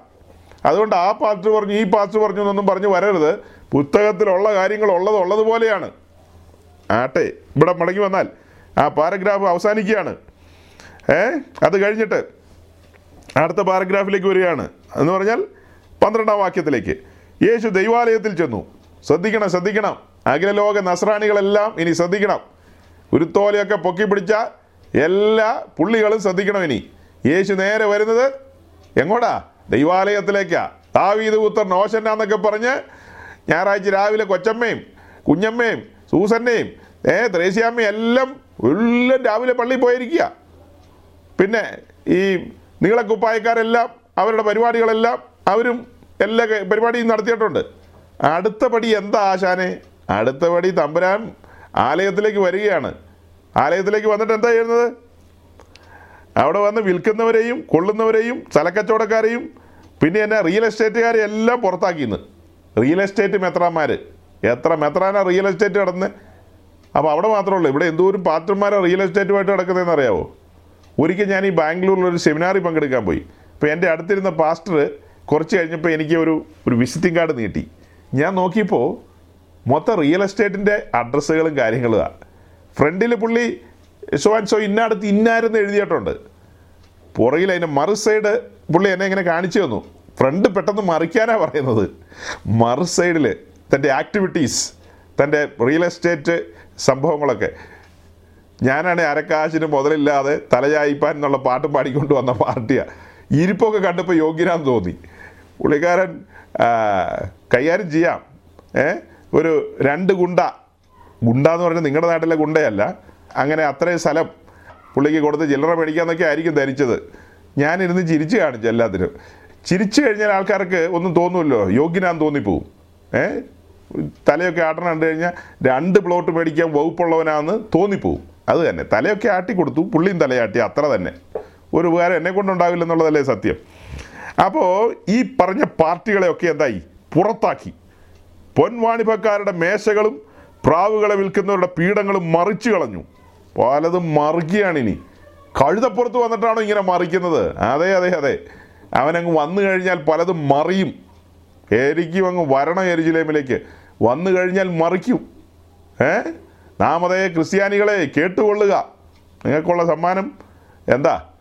നിങ്ങൾ ഓജന്യമൊക്കെ പറയുന്നുണ്ടല്ലോ. കർത്താവ് എരിശിലേമിലേക്ക് വന്നു കഴിഞ്ഞാൽ അതായത് തന്റെ ജനത്തിന്റെ നടുവിലേക്ക് വന്നു കഴിഞ്ഞാൽ തന്റെ ആലയത്തിലേക്ക് വന്നു കഴിഞ്ഞാൽ ഒരു ചോദ്യമാണ് എന്റെ ആലയം പ്രാർത്ഥനാലയമല്ലയോ? ഇതെങ്ങനെ കള്ളന്മാരുടെ ഗുഹയായി? ഇതെങ്ങനെയാണ് തമ്മിലടിക്കാരുടെ കേന്ദ്രമായി മാറിയത്? ഇതെങ്ങനെയാണ് വെളിപ്പാടുകൾ നഷ്ടപ്പെട്ടൊരു സമൂഹമായി മാറിയത്? എന്റെ ആലയത്തിൽ പ്രകാശിച്ചു നിൽക്കുന്ന വിളക്കെവിടെ?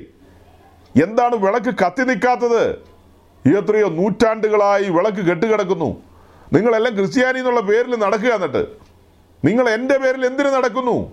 ഞാനും നിങ്ങളുമായിട്ട് എന്തു ബന്ധം? ഞാനും ഈ പൊൻവാണിപ്പക്കാരുമായിട്ട് വല്ല ബന്ധമുണ്ടോ? ബന്ധമുണ്ടെങ്കിൽ ഞാൻ അവരെ ആശീർവദിച്ചേനെ. ഞാനും ഈ പറയുന്ന ആരുമായിട്ടും ബന്ധമില്ലാത്തതുകൊണ്ടാണ് ഞാൻ ഇവയെല്ലാം പുറത്താക്കുന്നത്. ഞാനെല്ലാം മറിച്ച് കളയുന്നതിന്റെ കാരണം അതാ. അതല്ലേ എന്റെ സത്യം? എന്തിച്ചു നോക്കിയേ? ഓശന്നെയാന്ന് എന്തോന്ന്? ഓശന്നെ കഴിഞ്ഞ് നേരെ വന്ന് കയറുക എരിചിലെ ദേവാലയത്തിലേക്ക്. ഈ ആർപ്പൊക്കെ കേട്ട് കോരിത്തെരിച്ചു പോയി എന്ന് ആൾക്കാർ വിചാരിച്ചത്. കർത്താവ് ഇതെല്ലാം കേട്ടിട്ട് കോരിത്തെരിച്ചു പോവാണോ? ജനമെല്ലാം ഇളകി മറിഞ്ഞെന്നുള്ള ശരിയാ. പക്ഷെ കർത്താവ് ഇളകി മറിഞ്ഞില്ല. താനൊരു ദൗത്യമായിട്ടാണ് വന്നിരിക്കുന്നത്. അടുത്ത പടി അവിടെ ശുദ്ധീകരണമാണ്. ഇനി ഇത് കഴിഞ്ഞിട്ട് എന്താ സംഭവിക്കാനുള്ളത്? ഇനി പെസകായുണ്ട്. പെസക. പെസക. ഞാൻ ഈ കഴിഞ്ഞ ദിവസം പെസകായുമായി ബന്ധപ്പെട്ട് ഒരു കുറിപ്പ് ആർക്കൊക്കെയോ അയച്ചായിരുന്നു. ഏ? ആർക്കൊക്കെയോ അയച്ചു? അപ്പോൾ പെസകായുമായി ബന്ധപ്പെട്ടുള്ള അതിന്റെ ചിട്ടവട്ടങ്ങൾ പഠിച്ചു കഴിഞ്ഞാൽ ഗൗരവമായ വിഷയമാണ്. പെസക അറുക്കണമെങ്കിൽ പെസകായിൽ ഭാഗവാക്കാകണമെങ്കിൽ ശുദ്ധീകരണം പ്രാപിക്കണം എന്ന് പറഞ്ഞാൽ തങ്ങളെ തന്നെ ശുദ്ധീകരിക്കണം. പലതിൽ നിന്നും പലതിൽ നിന്നും ശുദ്ധീകരിക്കണം. ഏ? ശവത്തോട് അടുക്കാൻ പാടില്ല ശവക്കല്ലറയിൽ തൊടാൻ പാടില്ല ചത്ത മൃഗങ്ങളുടെ അവശിഷ്ടങ്ങളിൽ സ്പർശിക്കാൻ പാടില്ല എന്നു വേണ്ട. അങ്ങനെ നൂറ് കാര്യങ്ങളാണ് അവരെ സംബന്ധിച്ച്. നൂറ് നൂറ് കാര്യങ്ങളാണ്. അപ്പോൾ തങ്ങളെ തന്നെ ശുദ്ധീകരിക്കണം. ശുദ്ധീകരണത്തോടു കൂടിയാണ് പെസകായിലേക്ക് പോകേണ്ടത്. അപ്പോൾ പെസകായിക്ക് മുമ്പ് കർത്താവ് ഇവിടെ എന്ത് ചെയ്യുക? ഇവിടെ ഒരു ശുദ്ധീകരണം നടത്തുകയാണ്. അപ്പം എന്താ ഈ ഒരു പാരഗ്രാഫ് വെച്ചുകൊണ്ട് ഞാൻ നിങ്ങളോട് പറയുകയാണ് അവൻ ആലയത്തിൽ കടന്നു വന്ന് പലതും മറിച്ചു. കീഴ്മേൽ മറിച്ചു. ഇപ്പം കർത്താവ് കടന്നു വന്നു കഴിഞ്ഞാൽ ഇങ്ങനെയാണ് സംഭവിക്കുന്നത്. കർത്താവ് കടന്നു വരാത്ത ചടങ്ങുകളാണെന്നേ നടക്കുന്നത്. ഒരു കൂട്ടർ കിഴക്കോട്ട് തിരിഞ്ഞ് നിന്ന് കുർബാന ചെല്ലണോ പടിഞ്ഞാട്ട് നിന്ന് കുർബാന ചെല്ലണോ അതിനിടയ്ക്ക് കുറേ പെണ്ണുങ്ങളും ആണുങ്ങളും വന്ന് എല്ലാം ഉന്തി മറിച്ചിടുന്നു. എന്തെല്ലാം കാഴ്ചകളാണ് നമ്മൾ കാണുന്നത്? ഏ? അവരും വീഡിയോ ക്യാമറക്കാരന്റെ മുമ്പിൽ ഇനി അടുത്ത ദിവസം എല്ലാ പുള്ളികളും കാൽ കഴുകും കേട്ടോ. കാൽ കഴുകും. കാൽ വാരുന്നവന്മാരെല്ലാം കാൽ കഴുകും. എല്ലാം ആചാരങ്ങളാണെന്നാണ് പറയുന്നത്. ചടങ്ങുകൾ. അതുപോലൊരു ചടങ്ങ് നേരം പോക്ക് ചടങ്ങാണ്. തങ്ങളുടെ ജീവിതത്തിൽ ക്രിസ്തുവിന് കയറാൻ തങ്ങളാകുന്ന കഴുതകൾ തങ്ങളുടെ ജീവിതത്തിൽ ക്രിസ്തുവിന് കയറുവാനും സഞ്ചരിക്കുവാനും അതായത് ക്രിസ്തു ഈ കഴുതപ്പുറത്ത് കയറി കഴിഞ്ഞാൽ പിന്നെ കടിഞ്ഞാൻ ക്രിസ്തുവിന്റെ കയ്യിലാണ്. കഴുതയ്ക്ക് ഇഷ്ടമുള്ള പോലെയല്ല പിന്നെ പോകുന്നത്. കടിഞ്ഞാൻ കയ്യിലിരിക്കുന്നവനാണ് തേര് തെളിക്കുന്നു എന്ന് പറഞ്ഞതുപോലെ കഴുതയെ തെളിച്ചു കൊണ്ടുപോകുന്നത്. കഴുതയെ തെളിച്ചു കൊണ്ടുപോകുന്നത്. കടിഞ്ഞാണ് അവന്റെ കയ്യിലിരിക്കണം. എങ്കിലേ കഴുത മുന്നോട്ട് പോകൂ. അങ്ങനെയാണ് അതിന്റെ രീതി. ഇത് കടിഞ്ഞാണും കൊടുക്കില്ല. ഒരു ഗുരുത്തോലയും പൊക്കി പിടിച്ച് ഇങ്ങനെ നിൽക്കും. എന്നിട്ട് ഇനി അടുത്ത ദിവസം മേടിച്ച് ഇപ്പോഴേ മേടിച്ച് വെച്ചേക്കുക ഫുൾ ബോട്ടിൽ ഏ? ഫുൾ ബോട്ടിൽ ഇപ്പോഴേ ചാലക്കുടിക്കാരും ഇരിങ്ങാലക്കുടക്കാരും പാലാക്കാരും കൊല്ലംകാരും ഒന്നാം സ്ഥാനത്തിന് വേണ്ടി ഇടിയ. ഒന്നാം സ്ഥാനം ഞങ്ങൾക്ക് വേണമെന്നും പറഞ്ഞ്. ഒന്നാം സ്ഥാനത്തിന് വേണ്ടി. അപ്പം ഇത് പറഞ്ഞു കേൾക്കുമ്പോൾ അഖില ലോക പെന്തിക്കോസുകാർ ചിന്തിക്കും ഓ അതൊക്കെ അവരുടെ ഇടയിലെ കാര്യമാണെന്ന്. അവരുടെ ഇടയിലെ കാര്യം. നമ്മുടെ ഇടയിലെ അല്ലെന്ന്. അവൻ വന്നാൽ ദ്രവ്യാഗ്രഹികളെ അത്യാഗ്രഹികളെ. ഏ ഈ ആയുസിൽ മാത്രം പ്രത്യാശയുള്ളവരെ അവനെല്ലാം തകിടം മറിക്കും. യാതൊരു ബോധമില്ലാത്ത നിലയിൽ എന്താ സഞ്ചരിക്കുന്ന ഇന്നത്തെ പെൻഡിക്കോസിനെയും കൈകാര്യം ചെയ്യും. അതാണ് ഹോച്ചെന്നയുമായി ബന്ധപ്പെട്ട് എനിക്ക് ചേർത്ത് പറയാനുള്ളത്. ഞാൻ ഇവിടുന്ന് നേരെ മർക്കോസ് പതിനൊന്നിലേക്ക് ഒന്ന് വരാം. മർക്കോസ് പതിനൊന്ന് വന്നിട്ട് ഒരു കാര്യം അങ്ങ് പറഞ്ഞ് ലൂക്കോസ് പത്തൊൻപതിലേക്ക് പോകാം. മർക്കോസ് പതിനൊന്നിൽ എന്താ പറയാനുള്ളത്? ഈ സെയിം കാര്യം മർക്കോസ് പതിനൊന്നിന്റെ ഒന്ന് മുതൽ ആ ഒരു പാരഗ്രാഫ് മുഴുവൻ ഈ കാര്യമാണ്. അവർ എരിശിലേമിനോട് സമീപിച്ചു. ഒലിവുമലയരകെ ബത്ഭാഗയിലും ബഥാനിയിലും എത്തിയപ്പോൾ അവൻ ശിഷ്യന്മാർ രണ്ടുപേരെ അയച്ചു. അതായത് ആ വരവ് ബത്ഭാഗ വഴി ബഥാന്യ വഴി നേരെ എരിശിലേമിലേക്ക് പ്രവേശിക്കാൻ പോവുക ഇപ്പോൾ പ്രവേശിക്കുമ്പോൾ ഞാൻ സാധാരണ മെസ്സേജുകളിൽ നമ്മുടെ കർത്താവ് യേശു ക്രിസ്തു ഒടുക്കം അവൻ അങ്ങനെ സഞ്ചരിച്ച് സഞ്ചരിച്ച് എരിഹോ വഴി സഞ്ചരിച്ചു വന്ന് ബദാന്യ വഴി യെരുശലേമിലേക്ക് വന്നു. പിന്നീട് അവൻ വാങ്ങിപ്പോയിട്ടില്ലെന്നൊക്കെ മെസ്സേജിൽ പറയുന്നത് നിങ്ങൾ കേട്ടിട്ടുണ്ടായിരിക്കാം. പലരും പലപ്പോഴും പറയുന്നത് കേട്ടിട്ടുണ്ടാവും. അതിന്റെ ആധാരമാണ് ഈ പതിനൊന്നാം അധ്യായത്തിന്റെ തുടക്കത്തിൽ കണ്ട ഈ കാഴ്ച. അവൻ ബഥാന്യ വഴിയാണ് അകത്തേക്ക് കടക്കുന്നത്. ബഥാന്യക്ക് പ്രത്യേകതയുണ്ട്. ബഥാന്യയുടെ പ്രത്യേകത എന്താ? മാർത്തയുടെയും മറിയയുടെയും ഭവനമാണ് അവിടെ ലാസറിന്റെ സഹോദരിമാരാണ് അവർ എന്ന് പറയാൻ ഇത്രയും സമയം വേണോ? പറഞ്ഞതോർത്ത് സ്വോത്രം കേട്ടോ പറഞ്ഞ ആളോട്. ബാക്കിയുള്ളവരൊക്കെ എവിടെ പോയി? പത്ത് കുട്ടരോഗികൾ സൗഖ്യമായല്ലോ ബാക്കിയുള്ളവരൊക്കെ എവിടെ പോയി? ഇവിടെ എങ്ങാനും ഉണ്ടോ കുട്ടരോഗികൾ ഇപ്പം കുട്ടരോഗിയല്ല എന്നാലും കുട്ടരോഗികളായിരുന്നല്ലോ. അല്ലേ? കുട്ടരോഗികളല്ലായിരുന്നോ? എല്ലാം കുട്ടരോഗികളായി ഇരിക്കുന്നത്. പാളയത്തിന് പുറത്തായിരുന്നു. അതായത് എബ്രായ ലേഖനം പതിമൂന്നിലെ പാളയമല്ല. ഇസ്രായേൽ പാളയത്തിൽ നിന്ന് പുറത്തായിരുന്നു. കാരണം കുട്ടമായിരുന്നു മഹാകൃപയാൽ അവൻ നമ്മെ സൗഖ്യമാക്കി പാളയത്തിലേക്ക് കൊണ്ടുവന്നു. രണ്ട് പ്രാവുകളെ കൊണ്ടുവരികയാണ്. അതിലൊരു പ്രാവിനെ അറുത്തു. എന്നിട്ട് ഉറവെള്ളത്തെങ്കിൽ ആ പ്രാവിന്റെ രക്തം ഒഴിച്ചു. അതിലേക്ക് മറ്റേ പ്രാവിനെ മുക്കി. ഏ? അങ്ങനെ അത് അത് കുഷ്ഠരോഗിയുടെ മേൽ തളിക്കുന്നു. ഇങ്ങനെയൊക്കെയാണ് കുഷ്ഠരോഗിയെ ശുദ്ധീകരിക്കുന്നത്. ഡീറ്റെയിൽ ആയിട്ട് പറയുന്നില്ലെന്നേ ഉള്ളൂ. ഡീറ്റെയിൽ ആയിട്ട് പറഞ്ഞില്ലെന്നേ ഉള്ളൂ. അവൻ സൗഖ്യമായി പാളയത്തിലേക്ക് വരികയാണ്. അവന് പാളയത്തിൽ വരാൻ യോഗ്യതയൊന്നുമില്ല. ഇവിടെ ഇതാ ഒരു പ്രാവിനെ അറുത്തുകൊണ്ടാണ് അവന് പാളയത്തിലേക്ക് മടങ്ങി വരുവാനുള്ള അവസരം ഒരുങ്ങിയിരിക്കുന്നത്. അപ്പോൾ അതുപോലെ കർത്താവ് ഈ കുഷ്ഠരോഗികളെ ശുദ്ധമാക്കിയിട്ട് പിന്നെ ചോദിച്ചൊരു ചോദ്യമുണ്ടല്ലോ. ബാക്കി പുള്ളികളൊക്കെ എവിടെയാന്ന്? നന്ദി പറയാനായിട്ട് ഒരുത്തിനെ കണ്ടില്ലല്ലോ എന്ന്. അതുപോലെ ഞാൻ ചോദിക്കുകയായിരുന്നു ഇത്രയും സഹോദരിമാർ ഇതിനകത്ത് ഇരിപ്പുണ്ടല്ലോ. ബഥാന്യയുടെ പ്രത്യേകതയൊക്കെ അറിയണ്ടേ? ഓരോരോ സ്ഥലത്തിനൊക്കെ പ്രത്യേകതയില്ലേ? അതൊക്കെ ഇങ്ങനെ ആരെങ്കിലും ചോദിക്കുമ്പോഴല്ലേ നമ്മൾ ചിന്തിക്കുന്നത്?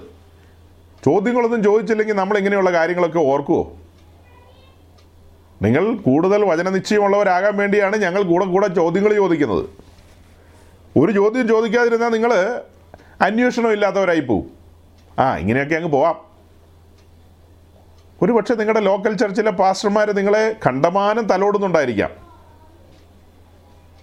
കണ്ടമാനം സ്നേഹിക്കുന്നുണ്ടായിരിക്കാം.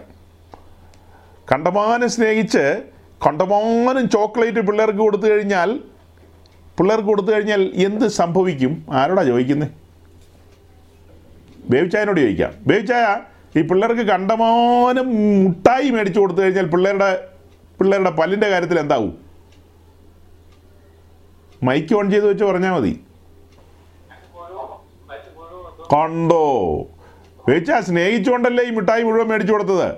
അത് ഗുണമാണോ ദോഷമാണോ?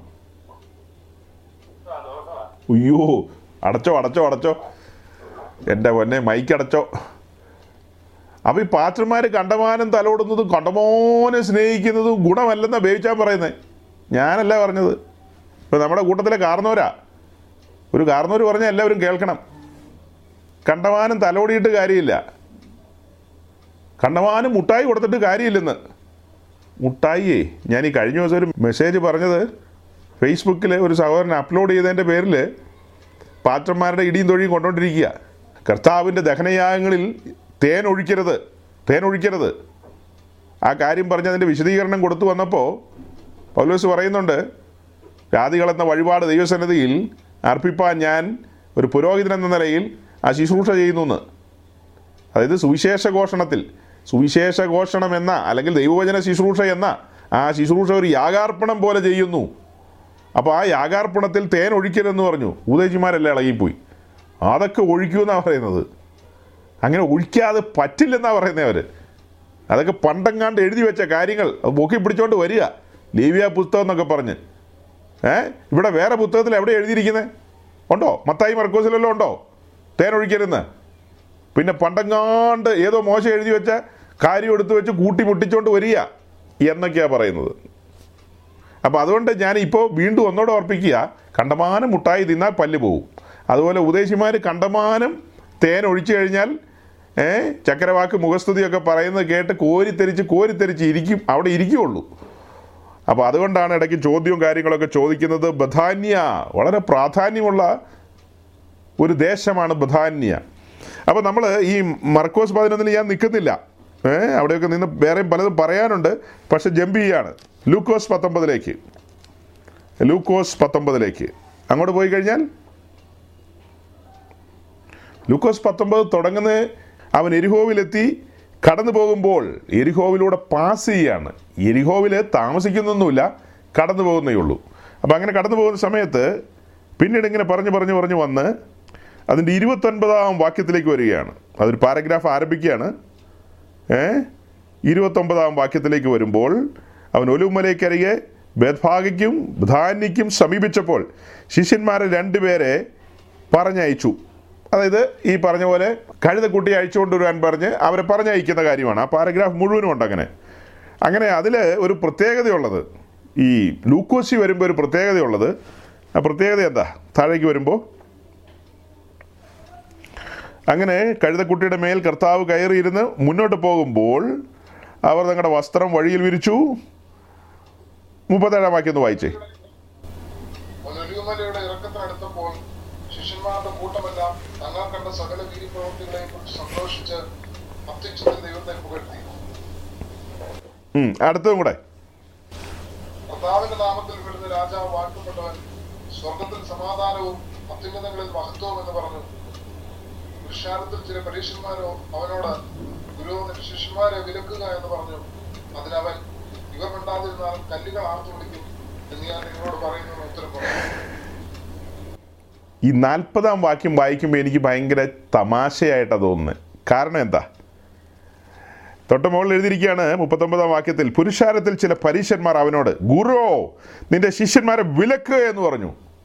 വിലക്കുക. ഇതേതാ സമയം? ഹോശന്ന ഞായറാഴ്ച. ഹോശന്ന. ഏ കർത്താവ് ചെറു കഴുതക്കുട്ടിയുടെ പുറത്ത് കയറി വരികയാണ്. ജനമെല്ലാം ചുറ്റും ജയ ജയ ജയ നാർപ്പിടുകയാണ് ദാവീദ് പുത്രൻ ഓശന്ന ദാവീദ് പുത്രൻ ഓശന്ന എന്ന് പറഞ്ഞ് അത് വലിയ ഉച്ചത്തിൽ തൊട്ട് മുകളിലുണ്ടല്ലോ അവിടെ.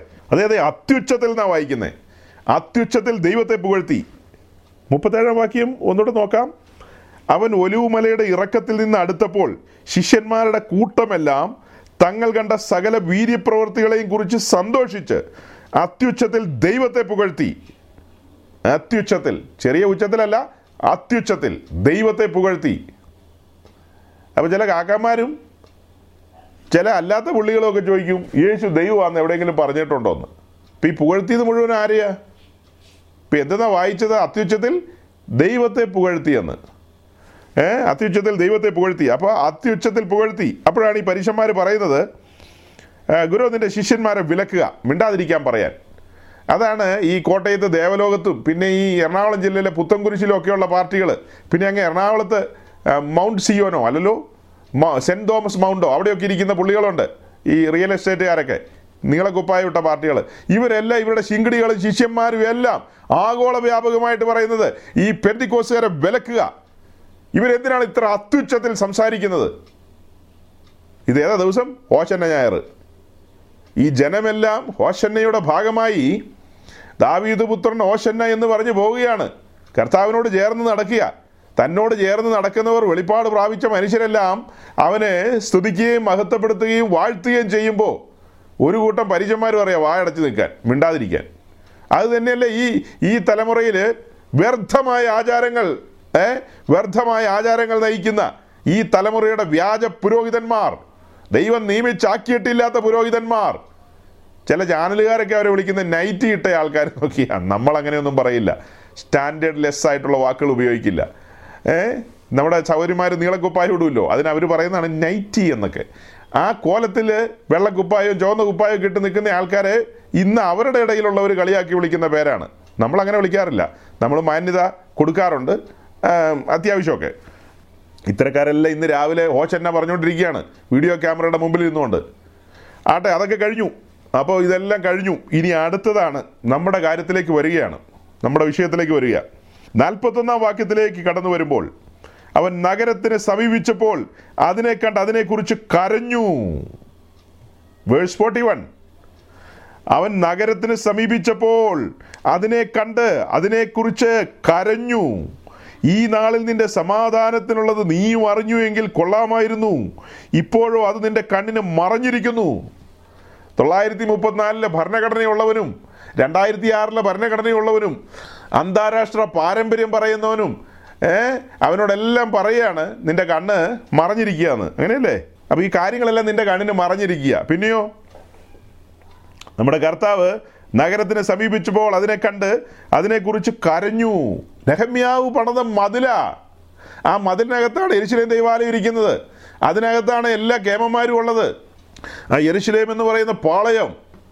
അവിടെ അന്നാസുണ്ട് കയ്യഭാസുണ്ട് അങ്ങനെ പലരുണ്ട്. പലരുണ്ട്. ഇവരെല്ലാം ഉള്ള ആ പാളയത്തിലേക്ക് കടന്നു വന്ന് കർത്താവ് അതിലേക്ക് നോക്കിയപ്പോൾ കർത്താവ് കരയുകയാണ്. ഇന്നിന്റെ നസ്രാണി ലോകത്തിലേക്ക് കർത്താവ് ഉറ്റുനോക്കി കഴിഞ്ഞാൽ അവൻ മാറത്തടിച്ച് കരയും മാറത്തടിച്ച്.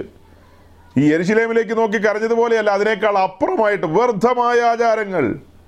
ഈ ഈ വിശുദ്ധ ലിഖിതത്തെ പുറങ്കാൽ കൊണ്ട് തട്ടിക്കളഞ്ഞിട്ട് അവർ ചോദിക്കുന്ന ചോദ്യമാണ് മംഗളത്തിനും മനോരമയ്ക്കുമുള്ള വിലയേ ഇതിനുള്ളൂ എന്ന്. ഈ നസറാണി കുഞ്ഞുങ്ങൾ പറയുന്നതാണ് മംഗളത്തിന് മനോരമയ്ക്കുള്ള വിലയൊക്കെ ഇതിനുള്ളൂ. ഇതിന് വലിയ വിലയൊന്നുമില്ലെന്ന്.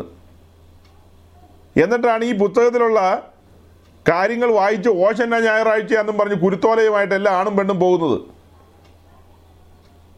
ഈ ജനത്തെയെല്ലാം ഓർത്ത് കർത്താവ് കരയുകയാണ് കരയുകയാണ്. എരിശിലേമേ കുറിച്ചു വെച്ചോ. നാമതയെ ക്രിസ്തീയ ലോകമേ നീ കുറിച്ചു വെച്ചോ.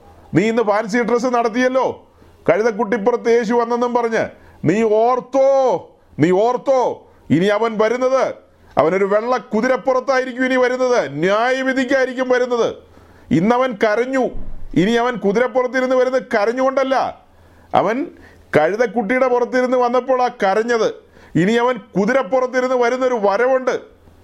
ഏ അനേകം രാജമുടികൾ ധരിച്ചുകൊണ്ട് അവന്റെ വായിൽ നിന്ന് വരുന്ന വാൾ ന്യായവിധിക്കായിട്ട് അവൻ വരുന്നൊരു വരവുണ്ട്.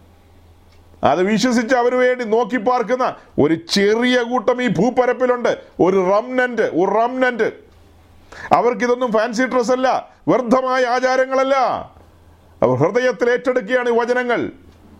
തങ്ങളാകുന്ന കഴുതപ്പുറത്ത് കയറുവാൻ ക്രിസ്തുവിനെ അനുവദിച്ചവരാണ് അവർ അവരാണ് വീണ്ടും ജനനം പ്രാപിച്ചവർ. അവരാണ് വേർപെട്ട ക്രിസ്തീയ ജീവിതം നയിക്കുന്നവർ. അവരൊരു ശേഷിപ്പാണ്. അവരൊരു വലിയ ജനക്കൂട്ടമല്ല. അവർ സമൂഹത്തിൽ ഒരു ചെറിയ ഗ്രൂപ്പാണ്.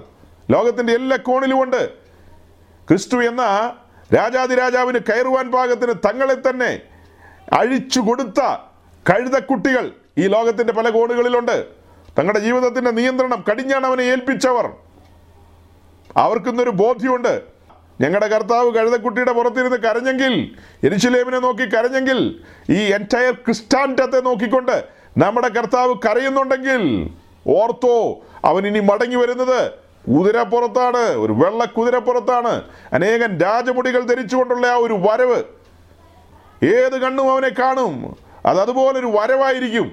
അന്ന് ചാക്കോച്ചനും അവറാച്ചനും പിന്നെ തൊമ്മച്ചനും പാപ്പച്ചനും ഒക്കെ കണ്ണ് തള്ളിപ്പോകുന്നൊരു ദിവസമായിരിക്കും അത്. കണ്ണ് തള്ളിപ്പോകുന്നൊരു ദിവസം.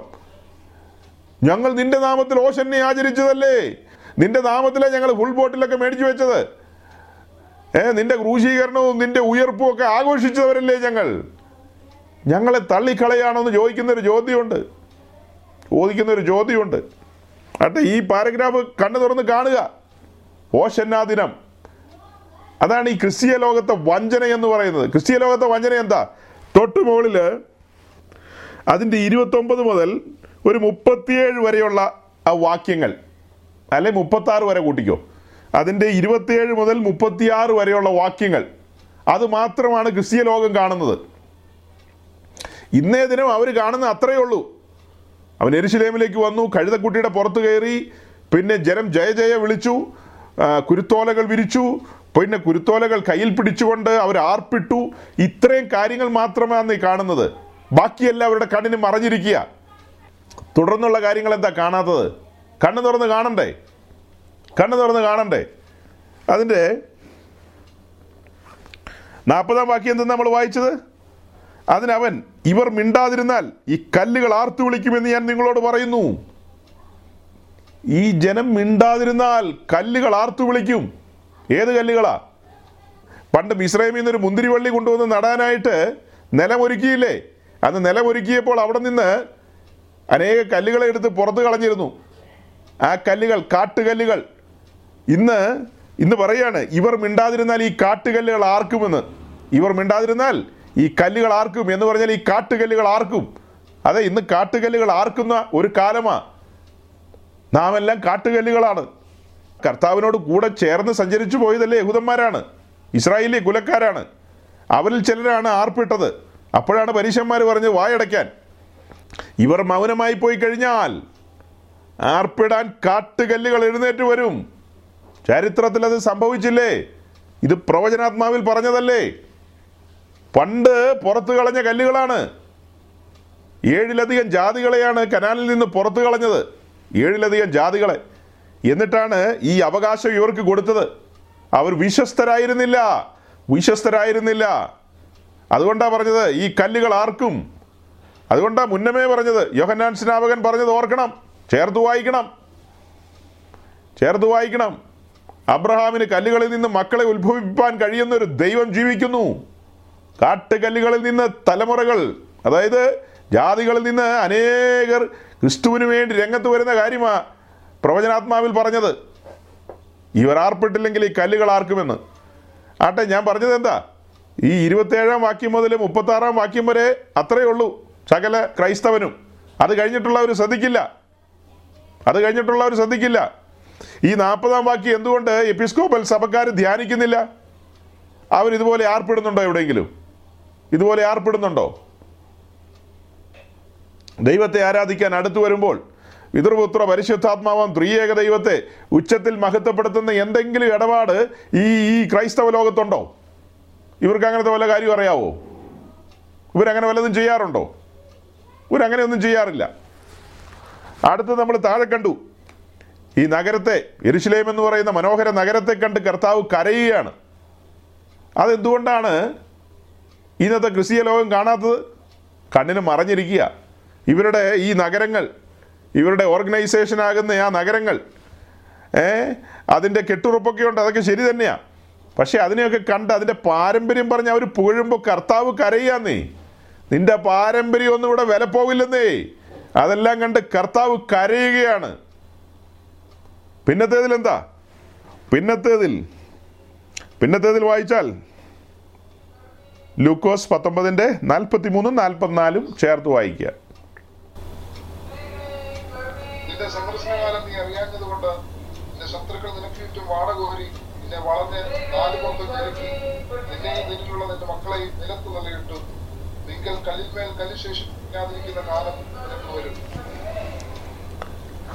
നിന്റെ നമ്മുടെ കർത്താവ് പറഞ്ഞ കാര്യങ്ങളെല്ലാം പഠിക്കണ്ടേ?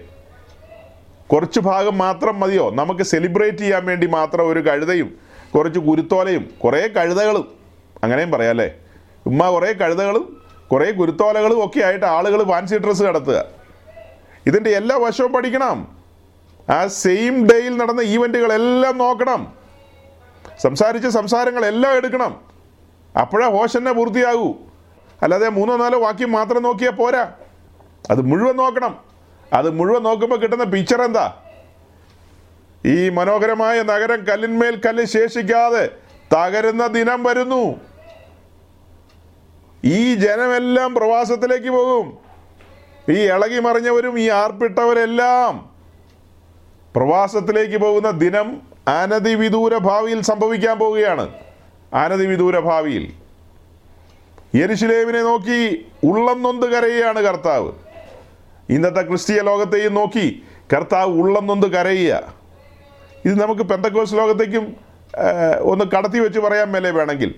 ഇന്നത്തെ പെൻഡക്കോസ്റ്റ് ഞാൻ ഇന്നലെ വൈകിട്ടത്തെ മീറ്റിങ്ങിൽ ഈ തലമുറയിലെ ശുശ്രൂഷകന്മാരുടെ നിലവാരമില്ലായ്മയും അവരുടെ കണ്ണ് മറഞ്ഞിരിക്കുന്നതും അവർക്ക് കാര്യങ്ങളെ തെളിവായി വെളിപ്പെടാത്തതും അങ്ങനെ അനവധിയായ കാര്യങ്ങൾ പറയാനിടയായി. അനവധിയായ കാര്യങ്ങൾ പറയാനിടയായി. ചില ചില തിക്താനുഭവങ്ങളും ഒക്കെ ഞാൻ പങ്കുവെക്കാനിടയായി. അപ്പോൾ ഇന്നത്തെ പെൻഡക്കോസ്റ്റിന്റെ സംവിധാനങ്ങളിലേക്ക് നോക്കിക്കഴിഞ്ഞാൽ അവൻ കരയും സഹോദരങ്ങളെ കരയും. നിങ്ങളെല്ലാവരുടെയും കേൾക്കെ എല്ലാം ഒന്നും പറയാൻ പറ്റാത്തത് കൊണ്ടും ഞാൻ പലതും പറയാറില്ലെന്നേ ഉള്ളൂ. ഞാൻ അറിയുന്ന കാര്യങ്ങളൊക്കെ ഭയാനകമായ കാര്യങ്ങൾ ഭീവത്സമായ കാര്യങ്ങളാണ്.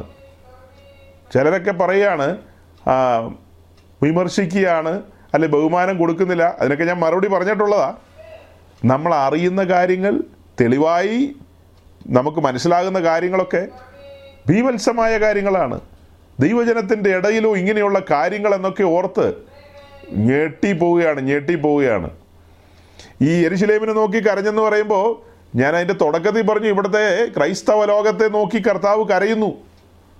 ഈ കാണുന്ന സംവിധാനങ്ങളെല്ലാം എത്ര പഴക്കമുള്ള ഭരണഘടനയാണെങ്കിലും അതെല്ലാം തീക്കരയായി തീരുമെന്നേ. ഇനി എന്നാ പുകഴ്ചയുള്ള പാരമ്പര്യമാന്ന് പറഞ്ഞാൽ എല്ലാം തച്ചുടയ്ക്കുന്ന ദിനം വരുന്നു. എല്ലാം തച്ചുടയ്ക്കുന്ന ദിനം വരുന്നു. ക്രിസ്തു വാഹനമേറാത്ത കഴുതകളെല്ലാം ന്യായവിധിയിലേക്ക് കടന്നു പോകും.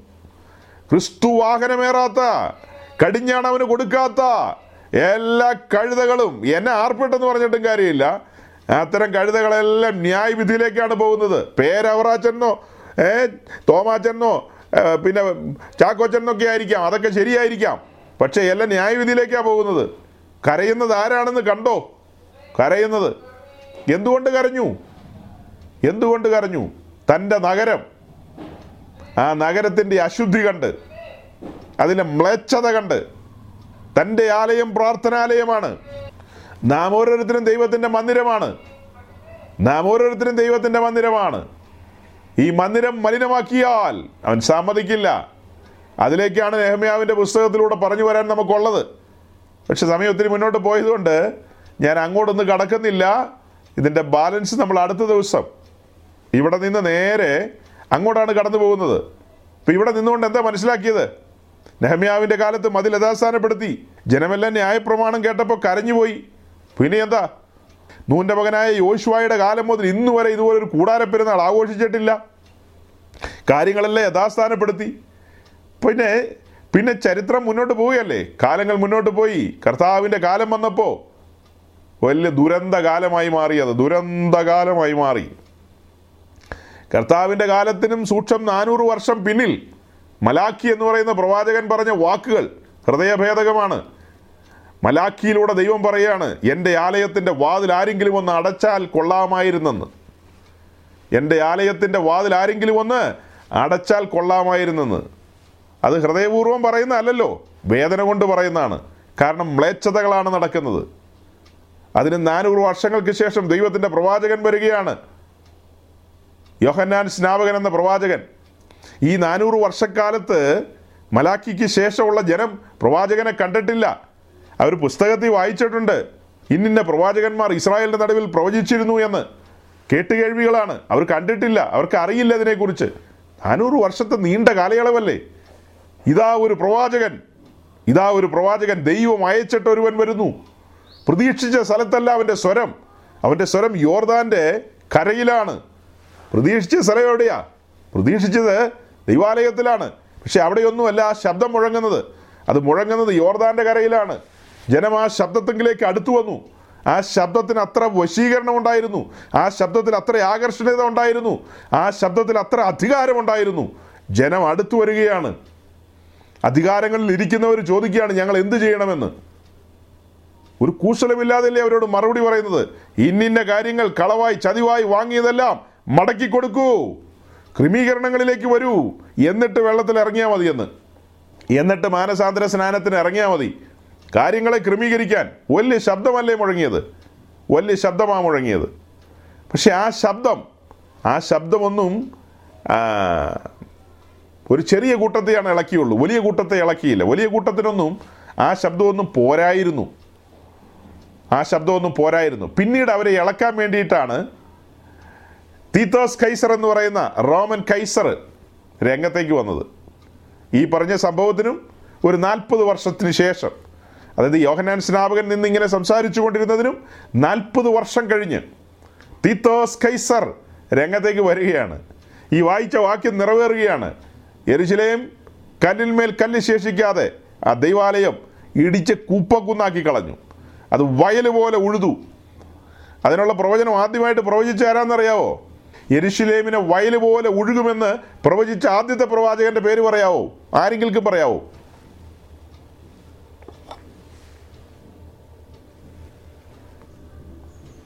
വേദപുസ്തകം വായിക്കുന്ന കുഞ്ഞാടുകളൊന്നും ഈ കൂടെ ഇല്ലേ? ഇത്രയും പേരുണ്ടല്ലോ ദൈവമേ.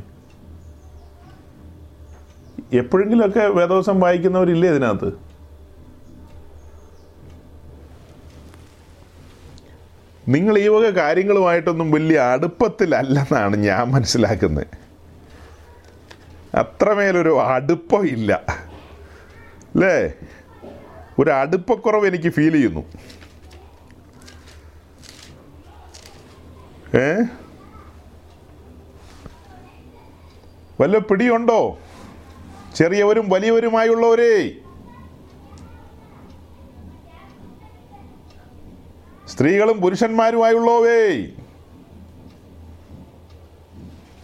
അല്ല ഇപ്പൊ ഈ പറഞ്ഞുകൊണ്ടിരിക്കുന്ന ഹോഷന്യായിട്ടൊരു ബന്ധമില്ലാത്ത കാര്യമല്ലേ പറയുന്നത് ഇങ്ങനെയൊക്കെ ചോദ്യം ചോദിക്കാൻ കൊള്ളാവുന്ന ചിന്തിക്കുന്നത് ഇതൊരു സീരിയസ് ആയ കാര്യമാന്നേ. അപ്പോൾ ഇത് നമ്മൾ ഈ പുസ്തകമായിട്ട് വളരെ അറ്റാച്ച്മെന്റ് ഉണ്ടെങ്കിൽ ഇതൊക്കെ ഇങ്ങനെ പറയാൻ പറ്റുള്ളൂ. എനിക്കറിയാം അല്ലാതെ പറയാൻ പറ്റില്ലെന്ന്. ചുമ്മാ ഒരു വാക്യമൊക്കെ ഇതൊരു വാക്യമല്ല ഉദ്ദേശിക്കുന്നത് ഒരു വാക്യമല്ല. ഞാൻ വാക്യമല്ലല്ലോ ചോദിച്ചത്. അങ്ങനെ പറഞ്ഞൊരു പ്രവാചകനുണ്ട് ആദ്യമായിട്ട്. ആ പ്രവാചകന്റെ പേര് ഓർമ്മയുണ്ടോയെന്നാണ് ചോദിച്ചത്. നിങ്ങൾ പ്രതീക്ഷിക്കുന്ന പ്രവാചകനല്ല. ഞാൻ വേണേൽ ഇങ്ങനെ പറയാം. ചെറിയ പ്രവാചകന്മാരിൽ ഒരുവനാ. അത്രയും പറഞ്ഞാൽ പോരെ. മീഖായുടെ പുസ്തകം മൂന്നാം അധ്യായം പന്ത്രണ്ടാം വാക്യം വായിച്ചേ. ആരോ ഒരാൾ പറഞ്ഞു. ആ സമയം കഴിഞ്ഞു പോയി. രണ്ടര മണിക്കൂർ കഴിഞ്ഞിട്ടല്ല പറയണ്ട ചോദിക്കുമ്പോൾ തന്നെ പറയണോ നീ?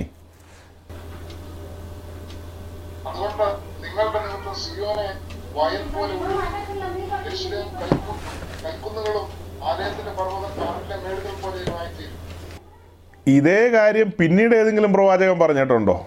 ആ ചോദ്യത്തിന് ഉത്തരവുണ്ടോ? ഇതേ കാര്യം ഇങ്ങനെ തന്നെ. വേറെ ഏതെങ്കിലും പ്രവാചകന്മാർ പറഞ്ഞിട്ടുണ്ടോ? ഒത്തിരി പ്രവാചകന്മാരുണ്ടല്ലോ. Jeremiah twenty six verse eighteen ഇരമ്യാവ് ഇരുപത്തി ആറിന്റെ പതിനെട്ട്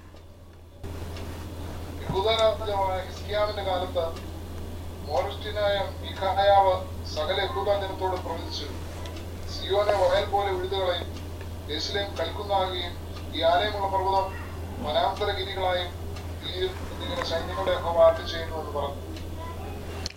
പിന്നെ വേറൊരു കാര്യമുണ്ട്. മീഖായുടെ പുസ്തകത്തിൽ നമ്മൾ വാക്കിയെടുത്ത് വായിച്ചല്ലോ. കയ്യിലിരിക്കുന്ന ഫോണിൽ ഒന്ന് സെർച്ച് ചെയ്ത് കഴിഞ്ഞാൽ നമുക്ക് ഈ കാര്യമൊക്കെ കിട്ടാവുന്നേ ഉള്ളൂ. ആ നിങ്ങൾ ആരാരെല്ലാം ഒക്കെ പറയാൻ ശ്രമിച്ചോ പറഞ്ഞവരൊക്കെ ഹൃദയത്തിൽ നിന്ന് പറഞ്ഞതാണ് ദൈവം കണക്കിടട്ടെ. അല്ല വല്ലയിടത്ത് നോക്കിയിട്ട് പറഞ്ഞതാണെങ്കിൽ അതിനൊരു അതിന് ഒരു മാർക്കും അല്ല കഴിഞ്ഞ നാളുകളിലെ വായനയിലും ധ്യാനത്തിലും ഹൃദയത്തിന്റെ മുമ്പിൽ തുറന്നു വന്ന ഒരു കരയുന്ന പ്രവാചകന്റെ വിലാപമാണ്. സിയോനെ വയൽ പോലെ ഉഴുതുമറിക്കും എന്ന് സിയോൻ നിവാസികളോട് പറഞ്ഞ കാര്യം. അല്ലേ? സന്തോഷത്തോടെ അല്ലെന്നേ അതൊന്നും പറയുന്നത്? ഇപ്പം നമ്മൾ ഈ കാര്യങ്ങളൊക്കെ പറഞ്ഞ ആളുകളോട് പലതും ക്രമീകരിക്കണം എന്നൊക്കെ പറയുന്നത് സന്തോഷത്തോടെയല്ല. ദുഃഖമുണ്ട്. പക്ഷെ പറയാതിരിക്കാൻ പറ്റില്ലല്ലോ. ദൈവത്തിന്റെ ആലോചനാ സഭയിൽ നിന്ന് ഇരമ്യാവിന് പറയാതിരിക്കാൻ പറ്റുമോ അപ്രിയ സത്യങ്ങളാണത്. അപ്രിയ സത്യങ്ങൾ പറഞ്ഞേ തീരൂ. സിയോനെ വയൽ പോലെ ഒഴുകും ഉഴുതു മറിക്കും. രണ്ട് പ്രവാചകന്മാരിലൂടെ പറഞ്ഞു. അത് മൂന്നാമത് നമ്മുടെ കർത്താവ് എടുത്തു പറഞ്ഞു. അങ്ങനെ പഠിക്കണം. മീഖ പറഞ്ഞു ഇരമ്യാവ് പറഞ്ഞു. പിറ്റേ ദിവസമൊന്നും ഉഴുതു മറിച്ചില്ല. ഉഴുതു മറിക്കുന്നതിന് നാൽപ്പത് വർഷം മുമ്പ്. പറഞ്ഞു വന്നാൽ സൂക്ഷം നാൽപ്പത് വർഷം മുമ്പ്. നമ്മുടെ കർത്താവ് അതേ സിയോനിൽ നിന്ന് പറഞ്ഞു. സിയോനെ ഉഴുതു മറിക്കുമെന്ന് അല്ലെങ്കിൽ ഇത് കൽക്കുന്നായിട്ട് മാറുമെന്ന്. നാൽപ്പത് വർഷത്തിന് ശേഷം റോമൻ രഥങ്ങൾ ഉരുണ്ടു വന്നു. തീത്തോസ് കൈസർ രംഗത്ത് വന്നു. അതിമനോഹരമായ ദൈവാലയം. അതിനകത്ത് മുഴുവൻ സ്വർണത്തിന്റെ പണിയാണ്.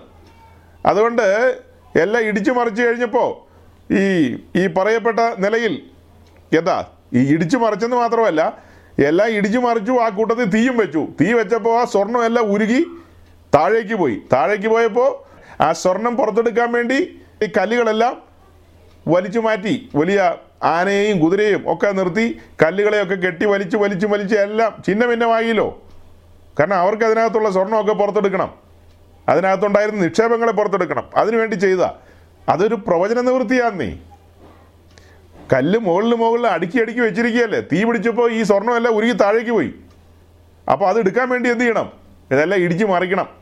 അങ്ങനെ കല്ലിന്മേൽ കല്ല് ശേഷിക്കാതെ താഴെ പോയി. അപ്പോൾ ഞാൻ തിരിച്ച് ലൂക്കോസിന്റെ സുവിശേഷത്തിൽ വന്നു. ഇടയ്ക്കൊരു ചോദ്യം ചോദിച്ചതാ. ഇന്ന് ഒത്തിരി ചോദ്യം ചോദിച്ചു. അപ്പോൾ ഇതിന്റെ ഉത്തരം ഇത്രയേ ഉള്ളൂ. ഞാൻ മുൻകാലത്ത് പറഞ്ഞ കാര്യം വീണ്ടും പറയാം. നിങ്ങളിൽ പലരും കണ്ടിന്യൂസ് ആയിട്ട് ബൈബിൾ വായിക്കുന്നവരല്ല. ഉൽപ്പത്തി മുതൽ വെളിപ്പാട് വരെ വായിക്കുന്നവരല്ല. ഇടയ്ക്കിടയ്ക്കൊന്ന് വായിക്കും. വായിക്കാത്തവരല്ല. എല്ലാവരും വായിക്കും. പക്ഷെ ഞാൻ കൃത്യമായി നിങ്ങളോട് പറയുന്നു നിങ്ങൾ തുടക്കം മുതൽ ഒടുക്കം വരെ വായിച്ച് അങ്ങനെ പോകുമ്പോഴാണ് അങ്ങനെ വായിക്കുമ്പോൾ രണ്ട് മൂന്ന് കളറിലുള്ള പേനയൊക്കെ അടുത്തുണ്ടെങ്കിൽ ആ പേനയൊക്കെ അടുത്ത് വെച്ച് എന്ത് ചെയ്യാം? അതിൽ ഗൗരവമായ കാര്യങ്ങളൊക്കെ അണ്ടർലൈൻ ചെയ്ത് അങ്ങനെ അണ്ടർലൈൻ ചെയ്ത് അങ്ങനെ മുന്നോട്ട് പോകാം. അത് കഴിഞ്ഞിട്ട് നിങ്ങളുടെ വായന അവസാനിക്കുന്നു. ഒന്നാം വായന അവസാനിക്കുന്നു വെളിപ്പാട് പുസ്തകത്തിൽ. അത് കഴിഞ്ഞിട്ട് രണ്ടാം വായന ആരംഭിക്കും. അത് എത്രയോ മാസങ്ങൾ കൊണ്ട് തീർന്ന് രണ്ടാമത്തെ വായനയിലേക്ക് കടക്കുമ്പോൾ ഈ ആദ്യം സഞ്ചരിച്ചു പോയ ഭാഗങ്ങൾ അണ്ടർലൈൻ ചെയ്തു വെച്ച ഭാഗങ്ങൾ ഭയങ്കരമായിട്ട് നിങ്ങൾക്ക് തെളിഞ്ഞു തെളിഞ്ഞു വരും. അത് കഴിഞ്ഞിട്ട് മൂന്നാം വായന നാലാം വായനയിലേക്കൊക്കെ വരുമ്പോഴത്തേക്ക് നിങ്ങൾക്ക് ഭയങ്കരമായിട്ട് ഏത് പാതിരാത്രിക്ക് ഗുലുക്കി വിളിച്ചാലും മീഖ എന്ന് പറഞ്ഞു കളയും. സിയോനെ വയൽ പോലെ ഉഴുത് സിയോനെ വയൽ പോലെ ഉഴുവെന്ന് പറഞ്ഞത് ആരാന്ന് ചോദിച്ചാൽ ഓട്ടനെ പറയും മീഖ. ഞാനത് ആരാന്ന് ചോദിച്ച് തീരുന്നതിന് മുമ്പ് മറുപടി വരും മീഖ. ഇതേ കാര്യം തന്നെ വീണ്ടും ഒരാൾ പറഞ്ഞല്ലോ അതാണ് ഇരമ്യാവ്. ചാടി പറഞ്ഞു കളയും എന്തോരും ആണുങ്ങൾ അതിനകത്തിരിക്കുന്നത് കഷ്ടം. അപ്പോൾ അവരെല്ലാം വിചാരിക്കുകയായിരിക്കും അങ്ങനെ ഇപ്പോൾ വിലസണ്ട. ഞങ്ങൾക്കിതൊക്കെ അറിയാം. അങ്ങനെ ഞങ്ങളിൽ നിന്ന് ഉത്തരവൊന്നും പ്രതീക്ഷിക്കേണ്ട. ഉടനെ ഒന്നും ഞങ്ങൾ പറയില്ല. ഞങ്ങളുടെ ആ സ്റ്റാൻഡേർഡ് വിട്ടിട്ട് ഞങ്ങൾ ചാടി പറയില്ല അങ്ങനെയൊക്കെ ചിന്തിക്കുന്നവരും കാണും. നിങ്ങൾ എന്നെ സ്റ്റാൻഡേർഡ് ഉണ്ടെന്ന് പറഞ്ഞിട്ടും കാര്യമില്ല. കാര്യത്തോടടുത്ത് വരുമ്പോൾ ചോദ്യങ്ങൾ വരുമ്പോൾ മറുപടി പറയണം. ചോദ്യങ്ങൾ വരുമ്പോൾ ഓക്കെ. ഞാൻ ലൂക്കോസ് പത്തൊമ്പതിൽ വന്ന് നിൽക്കുകയാണ്. ലൂക്കോസ് പത്തൊമ്പതിൽ നമ്മുടെ കർത്താവ് എരിശിലേമിലേക്ക് വന്നിരിക്കുന്നു. ഇന്നേക്ക് രണ്ടായിരം കൊല്ലം പിന്നിലുള്ള കാര്യം. അത് നമ്മൾ ഇന്ന് അങ്ങനെ തന്നെ ആചരിക്കാനൊന്നും ബൈബിൾ പഠിപ്പിക്കുന്നില്ല. അതിന്റെ ആത്മീയ അർത്ഥമാണ് ഉൾക്കൊള്ളേണ്ടത്. ആത്മീയ അർത്ഥം. അതിന്റെ ആത്മീയ അർത്ഥം എന്താ? അതിന്റെ ആത്മീയ അർത്ഥത്തിന്റെ ഒന്നാം ഭാഗമാണ് പറഞ്ഞത്. കെട്ടപ്പെട്ട കഴുതിയെ അഴിച്ചോണ്ട് വരണം. അത് ഒന്നാമത്തെ കാര്യം. രണ്ട് ആ കഴുതപ്പുറത്ത് കർത്താവ് വാഹനമേറണം. അത് രണ്ടും ചേർന്ന് കിടക്കുന്ന കാര്യം. അഴിച്ചു കൊണ്ടുവന്നാൽ അത് അവനുള്ളതാണ്. അവൻ അഴിച്ചുകൊണ്ട് വന്നാൽ അല്ലെങ്കിൽ അവന്റെ കൽപ്പന പ്രകാരം അഴിച്ചുകൊണ്ട് വന്നാൽ കഴുതക്കുട്ടി അവനുള്ളതല്ലേ? പിന്നെ അവൻ കഴുതക്കുട്ടിയുടെ പുറത്ത് കയറും. കടിഞ്ഞാണ് അവന്റെ കയ്യിലായിരിക്കും. അതാണ് കർത്തൃത്വം അവന് വിട്ടുകൊടുക്കണം. കർത്തൃത്വം അവന് വിട്ടുകൊടുക്കണം. അങ്ങനെ കഴുതക്കുട്ടി പിന്നെ മുന്നോട്ട് പോവുകയല്ലേ? കഴുതക്കുട്ടി അങ്ങനെ മുന്നോട്ട് വന്ന് ലക്ഷ്യത്തിലേക്ക് ലക്ഷ്യത്തിലേക്ക് മുന്നോട്ട് പോവുകയാണ്. ഏ? അങ്ങനെ ലക്ഷ്യത്തിലേക്ക് മുന്നോട്ട് പോവുകയാണ്. അടുത്ത പടി നമ്മൾ അതിലൂടെ ചിന്തിക്കുന്നത് എന്താ? ആദ്യത്തെ കുറച്ച് വാക്യങ്ങൾ മാത്രം വെച്ചുകൊണ്ടാണ് ക്രിസ്തീയ ലോകം ഇത് ഊന്നി പറയുന്നത്. പക്ഷെ നമ്മളോ നമ്മളിതിന്റെ എല്ലാ വശങ്ങളും നോക്കി കാണുകയാണ് എല്ലാ വശങ്ങളും നോക്കി കാണുകയാണ്. നമ്മുടെ കർത്താവ് കരയുകയാണ്. എരിശിലേമിനെ നോക്കി കരയാണ്. അന്നത്തെ എരിശിലേമിനെ നോക്കി കരയാണ്. ഇന്നത്തെ എരിശിലേമിനെ നോക്കി കരയാണ്. ഇന്നത്തെ ദൈവസഭയെ നോക്കി കരയാന്ന് പറയാം. അന്ന് എരിശിലേം എന്ന് പറഞ്ഞാൽ ഇന്ന് നമ്മൾ ദൈവസഭ എന്ന് ചിത്രീകരിക്കും. അങ്ങനെ പറയും. വിശുദ്ധന്മാരുടെ സംഘത്തെ നോക്കുമ്പോൾ അത്ര സന്തോഷത്തിന് ഉതകുന്ന കാര്യങ്ങളല്ല കാണുന്നതും കേൾക്കുന്നതും. അങ്ങനെയുള്ള കാര്യങ്ങളല്ല. പല കാര്യങ്ങളും മറഞ്ഞു കിടക്കുകയാണ്. പ്രമാണങ്ങൾ മറഞ്ഞു കിടക്കുകയാണ്. നിങ്ങൾ ഞാൻ കഴിഞ്ഞ ദിവസം അല്ലല്ലോ ഞാൻ അല്പം മുമ്പ് പറഞ്ഞ രാജാക്കന്മാരുടെ പുസ്തകവും ദിനവൃത്താന്ത പുസ്തകവും ഒക്കെ ചേർത്ത് വെച്ച് വായിക്കുകയും പഠിക്കുകയും ചെയ്യുമ്പോൾ മനസ്സിലാക്കാൻ പറ്റും. പല കാര്യങ്ങളും പല രാജാക്കന്മാരുടെ കാലത്തും മറഞ്ഞിരിക്കുകയാണ്. പല കാര്യങ്ങളും പല രാജാക്കന്മാരുടെ കാലത്തും മറിഞ്ഞിരിക്കുകയാണ്. അവർ അനുഷ്ഠിക്കേണ്ട പല കാര്യങ്ങളും അനുവർത്തിക്കേണ്ട പല കാര്യങ്ങളും പ്രമാണം ലഭ്യമല്ലാത്തത് കൊണ്ട് അതിന്റെ രീതിയിൽ അതിന്റെ ചട്ടത്തിൽ അവർക്ക് ചെയ്യാൻ പറ്റുന്നില്ല. അതുപോലെയാണ് ഈ തലമുറയിലും വെളിപ്പാടുകൾ അന്യം നിന്നുകൊണ്ടിരിക്കുകയാണ്. വെളിപ്പാടുകൾ പലരും ബോധിച്ചതുപോലെയാണ്. ഏ അധർമ്മം പെരുകുന്നതുകൊണ്ട് അനേകരുടെ സ്നേഹം തണുത്തു പോകുന്നു. അധർമ്മം പെരുകുന്നു എന്ന് പറഞ്ഞാൽ നിയമരാഹിത്യം എന്നുള്ളതാണ് അതിന് കിട്ടുന്ന ഉത്തരം. ആ അധർമ്മം എന്നുള്ളതിന് കൊടുത്തിരിക്കുന്ന ഗ്രീക്ക് വാക്കിന്റെ അർത്ഥത്തിലേക്ക് നമ്മൾ വരുമ്പോൾ നിയമരാഹിത്യം ലോലസ് നിയമമില്ലാത്ത രീതിയിൽ അല്ലെങ്കിൽ പ്രമാണരഹിതമായി നമ്മൾ നമ്മൾ ആത്മീയമായി പറഞ്ഞാൽ എങ്ങനെ പറയും? ഒരു കൂട്ടം പ്രമാണരഹിതമായി പ്രവർത്തിക്കുമ്പോൾ മറ്റൊരു കൂട്ടം തീർത്തും പ്രമാണരഹിതമായിട്ടല്ല. അവർ പ്രമാണങ്ങളെ നിസ്സാരവൽക്കരിക്കുന്നു. മനസ്സിലാക്കുക? ഒരു കൂട്ടം പ്രമാണങ്ങളെ പുറകിലെറിഞ്ഞു കളഞ്ഞു മറ്റൊരു കൂട്ടരോ പ്രമാണങ്ങളെ നിസ്സാരവൽക്കരിക്കുന്നു. അങ്ങനെയുണ്ടോ ഇങ്ങനെയുണ്ടോ എന്നൊക്കെ ചോദിക്കുന്നു. പക്ഷെ അവസാനമായിട്ട് ഞാൻ പറയുക നമ്മുടെ കർത്താവ് കരയുക. ഇന്നത്തെ അവസ്ഥ കണ്ടിട്ട് കരയുക. മനുഷ്യപുത്രൻ വരുമ്പോൾ വിശ്വാസം കണ്ടെത്തുമോ? മനുഷ്യപുത്രൻ വരുമ്പോൾ വിശ്വാസം കണ്ടെത്തുമോ? ഇന്ന് അവന്റെ കരച്ചിൽ അവന്റെ ദാസന്മാരിലൂടെയാണ് വെളിപ്പെടുന്നത്. ദൈവജനത്തെയും ദൈവസഭയോർത്തുള്ള കരച്ചിൽ അവന്റെ ദാസന്മാരിലൂടെ വെളിപ്പെടും. അവന്റെ ദാസന്മാരിലൂടെ. ജനം ഗൗനിക്കുന്നില്ലെന്നേ ജനം പലപ്പോഴും ഗൗനിക്കുന്നില്ല ഇരമ്യാവിന്റെ കരച്ചിൽ ഗൗനിച്ചോ ഗൗനിച്ചില്ല പിന്നത്തേതിലുള്ള കരച്ചിലുകളോ?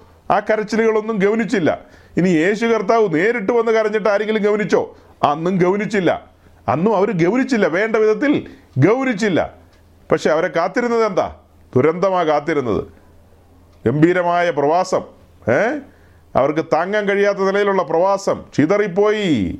പിന്നെ കൂടിച്ചേരാൻ വന്ന കാലം എന്ന് പറയുന്നത് ഏതാണ്ട് രണ്ടായിരത്തിനടുത്ത് കൊല്ലമാണ് പിന്നീട് യഹൂദ മലനാട്ടിലേക്കൊന്ന് തിരിഞ്ഞു നോക്കാൻ രണ്ടായിരത്തിനടുത്ത് കൊല്ലം വേണ്ടി വന്നു. തലമുറകൾ തലമുറകൾ എവിടെയൊക്കെയോ മരിച്ചു വീണു. ചരിത്രത്തിൽ ലിത്വാനിയയിലെ എന്താ വിൽനിയസ് എന്ന് പറയുന്ന അവരുടെ തലസ്ഥാനത്ത് അതിനടുത്തുള്ള ഒരു ഒരു ഒരു ഒരു വനപ്രദേശത്ത് ലക്ഷക്കണക്കിന് യഹൂദന്മാരാണ് പട്ടുപോയത്. അല്ലെങ്കിൽ നാസി പടയാളികൾ വെടിവെച്ച് കൊന്ന് അവരുടെ ഈ പാർപ്പിക്കുന്ന ഗെറ്റോകളിൽ നിന്നൊക്കെ അവരെ കൂട്ടിക്കൊണ്ടുവന്ന് വെടിവെച്ച് കൊന്നുകളഞ്ഞത്. പ്രവചനങ്ങൾ നിറവേറിയതാണ്. പ്രവചനങ്ങൾ. ആവർത്തന പുരുഷ ഇരുപത്തെട്ടാം അധ്യായം നിറവേറിയതാണ്. ഇരുപത്തെട്ടിൽ പറയുന്ന പതിനഞ്ച് മുതൽ അറുപത്തിയെട്ട് വരെയുള്ള വാക്യങ്ങളിലെ ശാപവാക്കുകൾ നിറവേറിയതാണതൊക്കെ ചരിത്രത്തിൽ ദൈവം ക്രൂരനല്ല. ദൈവം ക്രൂരനാണെന്നൊന്നും ആരും ചിന്തിക്കേണ്ട. പ്രവചനങ്ങൾ നിറവേറും. അതിനിടയിൽ ദൈവത്തിന്റെ ദാസന്മാരെ അയക്കും അനുദപിക്കൂ അനുദപിക്കൂ അനുദപിക്കൂ പ്രമാണത്തിന് ഗൗരവം കൊടുക്കൂ. അതിനെ നിസാരവൽക്കരിക്കല്ലേ? അതിനെ നിസാരവൽക്കരിക്കല്ലേ? വിളിയില്ലാത്ത ഉപദേശിമാരുടെ പ്രസംഗം കേട്ടിട്ട് അവർ കാണിക്കുന്ന കോപ്രായം ഒന്നും കാണിക്കാൻ പോകല്ലേ? ദൈവത്തിന്റെ ദാസന്മാർ പറയുന്നത് ശ്രദ്ധിക്കൂ. അവിടെ ദൈവം എഴുന്നേൽപ്പിച്ച ദൈവത്തിന്റെ ദാസന്മാരുണ്ട്. പ്രമാണത്തിന് ബഹുമാനം കൊടുക്കുന്നവർ. അവർ പറയുന്നത് ശ്രദ്ധിക്കൂ. അതുകൊണ്ട് ഈ ഓശന്ന ദിവസം ഞാനൊരു വാക്കുകളെ ചുരുക്കുകയാണ്. ദൈവത്തിന്റെ ആത്മാവ് വിവിധ നിലകളിൽ ഈ വചനങ്ങളിലൂടെ നമ്മോട് സംസാരിച്ചെന്ന് ഞാൻ വിശ്വസിക്കുകയാണ്. പല ചിന്തകൾ ഇതിലൂടെ ഉരുത്തിരിഞ്ഞു വന്നിട്ടുണ്ട്. ഗൗരവമായ ചിന്തകൾ. ഗൗരവമായ ചിന്തകൾ. ഇതിന്റെ എല്ലാ വശങ്ങളും നാം മനസ്സിലാക്കിക്കൊണ്ട് ദൈവസനത്തിൽ നമ്മെ തന്നെ താഴ്ത്താം നമ്മെ തന്നെ ഏൽപ്പിച്ചു കൊടുക്കാം. ഈ വചനങ്ങളാൽ ദൈവം നിങ്ങളെ അനുഗ്രഹിക്കട്ടെ. താങ്ക്